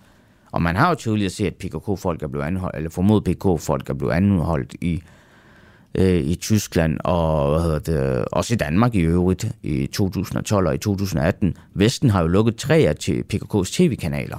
England, Frankrig og Danmark har jo lukket tv-kanaler, man mente tilhørte PKK. Danmark lukkede jo den her kurdiske tv-station Rosh TV. Så altså, det kan jo være, sådan nogle skridt kan Erdogan jo godt bruge over for sit bagland. Så du tænker, at, øh, at det her med de her grupperinger og udleveringer og anholdelser, det er det, der vægter tungest for Erdogan, eller er det mere sanktioner og forbud mod videresalg af militært udstyr? Det sidste spiller også en rolle. Øh, Men ikke en lige så stor rolle, for det vil jeg bare tænke, når du, når du siger, at økonomien går dårligt. Jamen det gør den vel også, fordi at, øh, at Tyrkiet er blevet sanktioneret, så i virkeligheden burde det vel være en vigtigere sag for Erdogan. Muligvis det er ikke de argumenter, der blev brugt i tyrkisk okay. tv, men øh, altså, vi ved, at efter Tyrkiet gik ind i Syrien i 2019, så indførte, jeg mener, det var Sverige et våbensalg, øh, stop for våbensalg til Tyrkiet, så det spiller sikkert også en rolle. Mm-hmm. Men altså, Tyrkiet tænker, at vi er med i NATO, og vi skal have to øh, lande med i vores alliance. Hvis de to lande øh, støtter nogle grupper, som vi er i krig med, hvorfor skulle vi acceptere det? Sådan ser tyrkerne på det. Okay. Okay, og du siger, det er en vindersag for, for Erdogan, at der ikke som sådan vil være nogle negative konsekvenser, hvis han stiller sig på bagbenene? Øh, I Vesten, jo, han blev mere upopulær i Vesten, der er han i forvejen. Han blev mere upopulær. Han blev set som den mand, der står i vejen for, at NATO kan blive udvidet, at øh, finnerne og svenskerne kan komme med i NATO. Øh, jeg, jeg er ikke i tvivl om, at den almindelige øh, danske statsborger har sympatiseret med finnerne og svenskerne. Men i hans bagland i Tyrkiet, der ser man jo ikke således på det. Der bliver man jo provokeret, når man ser, hvordan øh, tilhængere af disse bevægelser, altså Gülen-bevægelsen, som beskyldes for at stå bag kupforsøg i Tyrkiet, og PKK, den her kurdiske gruppe, hvordan deres tilhængere åbenlyst kan demonstrere i disse lande. Det har mange tyrker svært ved at forstå, hvorfor de får lov til. Det hænger muligvis sammen med, at man i de her skandinaviske lande har ytrings- og forsamlingsfrihed. Men ja. Øhm, jeg har fået et lytterspørgsmål, og ja. det går lidt et andet sted hen, ja. Øh, Dennis. Men du er jo altså som sagt journalist og forfatter og kurder, og vi har en Jakob Svendgaard, der spørger, hvad er det nu lige en kurder er? Undskyld, hvis jeg spørger dumt, men det er ja. måske fint med dumme spørgsmål. Altså, jeg synes måske ikke, det er så dumt et spørgsmål. Det er jo sådan lidt svært defineret. Kan du ikke prøve at svare?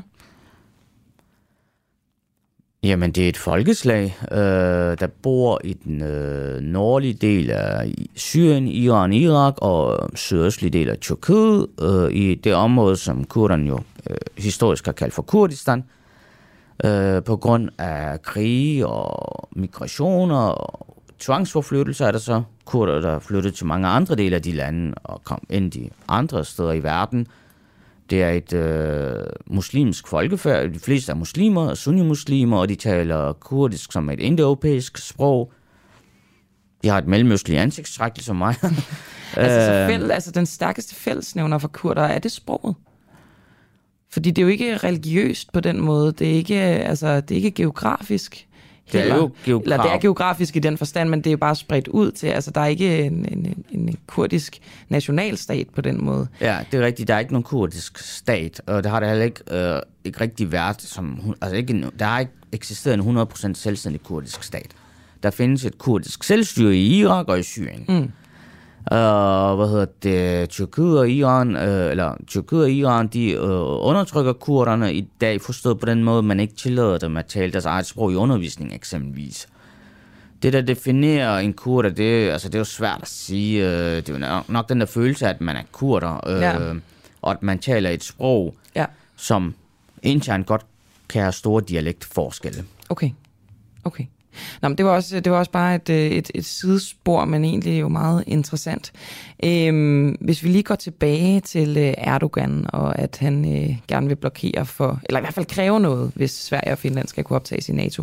Hvad, hvad er egentlig dit eget øh, forhold til Erdogan, Dennis? Synes du, han er problematisk? Jeg er journalist, og jeg blev inviteret som journalist, så jeg tror ligesom du også skal forsøge at være objektiv, så tror jeg, at jeg skal. det er faktisk, øh, det, er, det er lidt uenig herinde, der, der deklarerer vi ofte, hvad vi mener, men det ja, ja. står der frit for ikke, ja. ikke at gøre det. Øhm, hvis vi så vender tilbage til øh, det her med de negative konsekvenser med Tyrkiets ageren, ja, ja. Øhm, de kan jo godt blive suspenderet fra NATO. Tror du, han frygter det? Altså er det også ligesom, at han ikke vil øh, altså gå alt for langt i sine krav? Det har ikke været aktuelt i den tyrkiske debat, øh, som jeg har fulgt med i indtil videre. Det er jo sådan, at Tyrkiet er jo blevet optaget i sin tid af mange forskellige årsager, blandt andet fordi det ligger så strategisk øh, placeret, som det gør, tæt på altså nabo til urocentre som Irak og Syrien, øh, nabo til Iran, Kaukasus, Balkan, Mellemøsten, tæt på Afrika.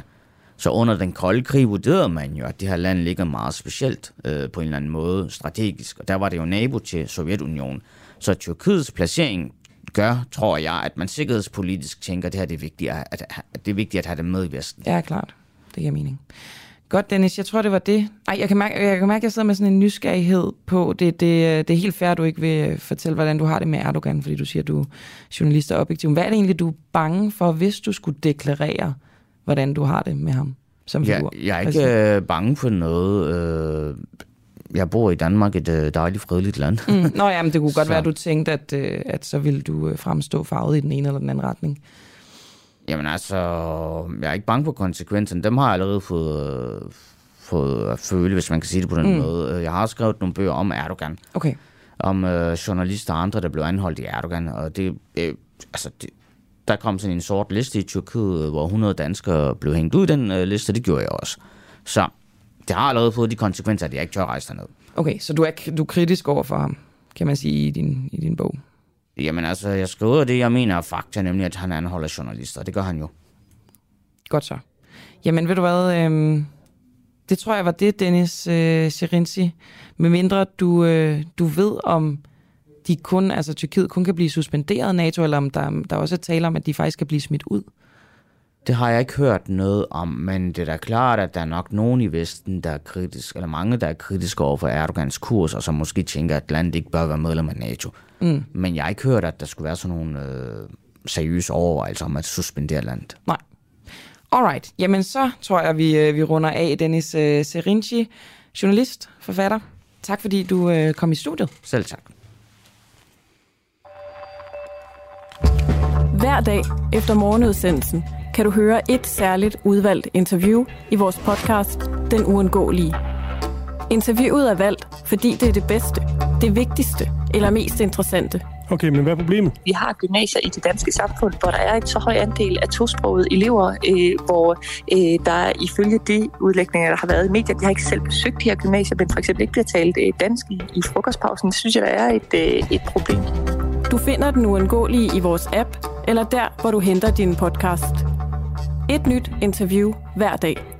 For dig, som ikke fik hørt hele morgenudsendelsen, men ikke vil gå glip af dagens bedste interview.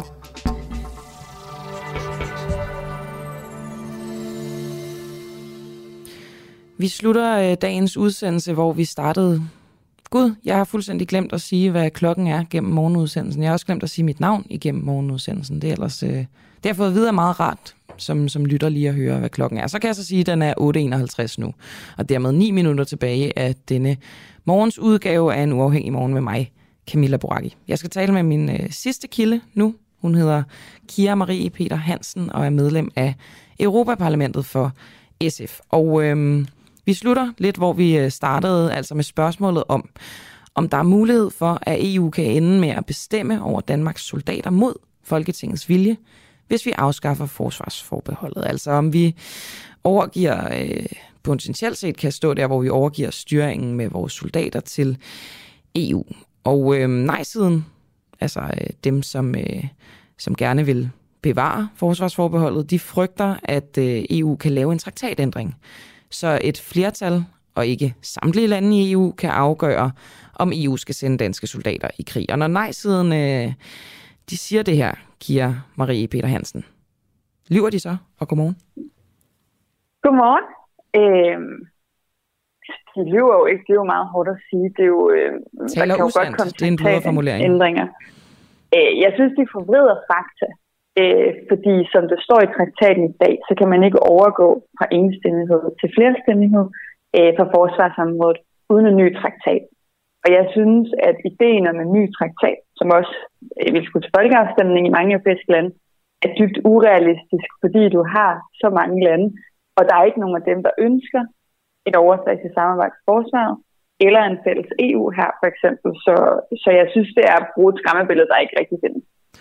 Men der er jo trods alt forskel på usandsynligt og så direkte umuligt. For det er jo ikke direkte umuligt. Lad os sige, der kommer, øh, altså at alle landene går tilbage i nationalstaterne, og det bliver øh, et ja til en traktatændring, og det er samtlige lande enige om. Så kan, man, så kan traktaten blive ændret, således at vi kan gå fra entals, eller hvad hedder det, enstemmighed til flertalsafgørelser, også på forsvarsområdet. Ja, det er jo rigtigt nok, hvis alle 27 medlemslande og alle 27 befolkninger vælger at sige, at vi vil gerne overgå til flerstemmighed, så er det jo muligt, øh, hvis vi får en ny traktat. Øh, men jeg synes, at det er underligt at blande det ind i forsvars... Øh, altså sådan, det, som, som der jo så er modargumentet, er, at hvis vi ikke vil have, at vi nogensinde ændrer den traktat, så skal vi jo netop ind og være med. Altså, fordi vi vil jo kunne nedlægge veto mod det her, øh, for mm. eksempel, og sige, at vi ikke vil have et overstatsligt samarbejde det var jo også det, vi gjorde dengang vi fik de fire forbehold, der sagde vi jo, at vi vil i den her retning, øh, og så blev der rykket rundt i traktaterne.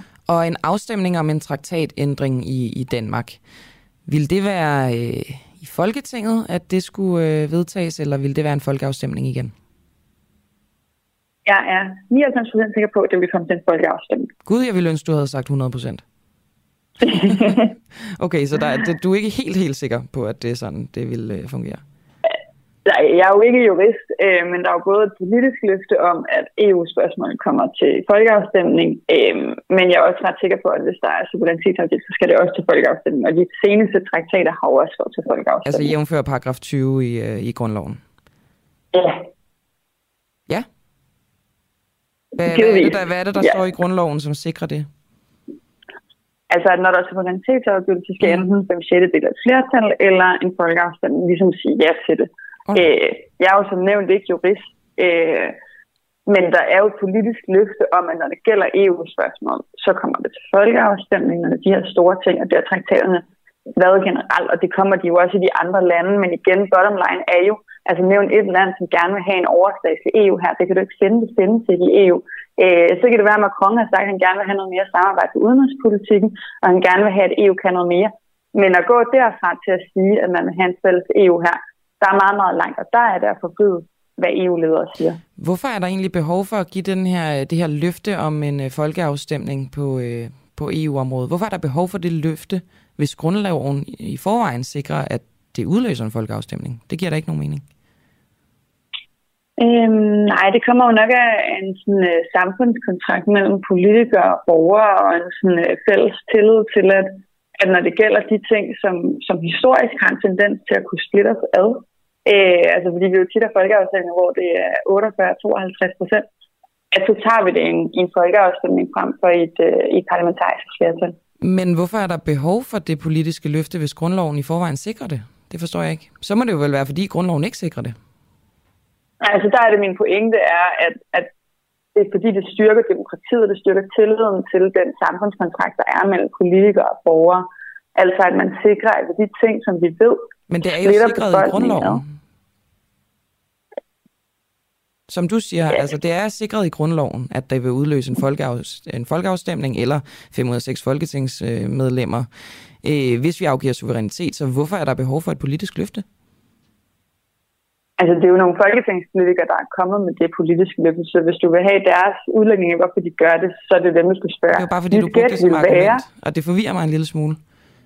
Ja, mit gæt vil være, at man gør det her også med en bevidsthed om, at det jo ikke er alle danskere, der læser grundloven, øh, og at man ved, at det her det er vigtigt for mange, så derfor vil man gerne give det politiske løfte, som man har, jo har givet de sidste mange år, når det har gældt, gældt EU-spørgsmål. Jeg tror mere, det handler om en, en politisk kultur og historie i, hvordan vi behandler EU-spørgsmålet, end at det har noget med jorden at gøre som sådan. Er et politisk løfte og en garanti det samme for dig? Ja, det vil jeg sige, det var. Nu vil det godt være, at du kommer ind i en eller anden uh, lang forklaring, men jeg vil sige, at det løfte og en garanti er det samme. Okay. Ej, det, det behøver vi ikke en lang forklaring på. Det sidste, jeg gerne vil høre dig om, Kira, det er, øhm, hvordan du skældner imellem fredsbevarende operationer og militære operationer. Øhm, jamen, det er jo et godt spørgsmål. Og, altså, og tit er det jo blandet, og det er jo også det, vi kan se nu, og det er jo en af grundene til, at der også bliver lagt op til at afskaffe forsvarsforbeholdet, fordi det civile og det militære bliver blandet så meget sammen. Øhm, så jeg skældner sådan med det, at jeg jo, har jo ikke arbejdet særlig meget med forsvarspolitik før, fordi Danmark ikke er med i forsvarssamarbejdet.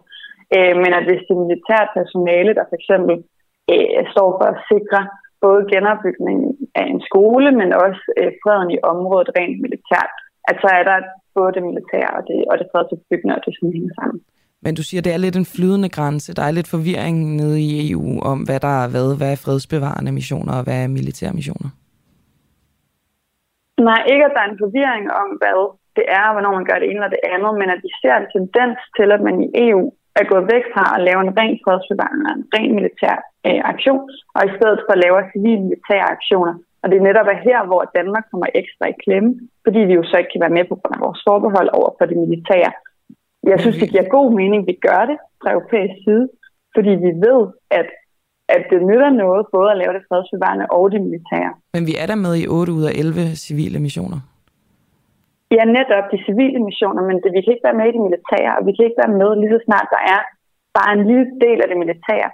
Og vi kan se, at vi begynder at lave mere blandede missioner, altså hvor der både er det militære og det civile i den samme og så kan vi ikke være med. Men det er jo interessant, og nu har vi kun et minut, så nu i gang sætter jeg nok noget, vi ikke kan afslutte. Men det her med, at når, det, når der taler om en fredsbevarende mission, så, så behøver regeringen ikke Folketingets godkendelse til, at vi sender soldater.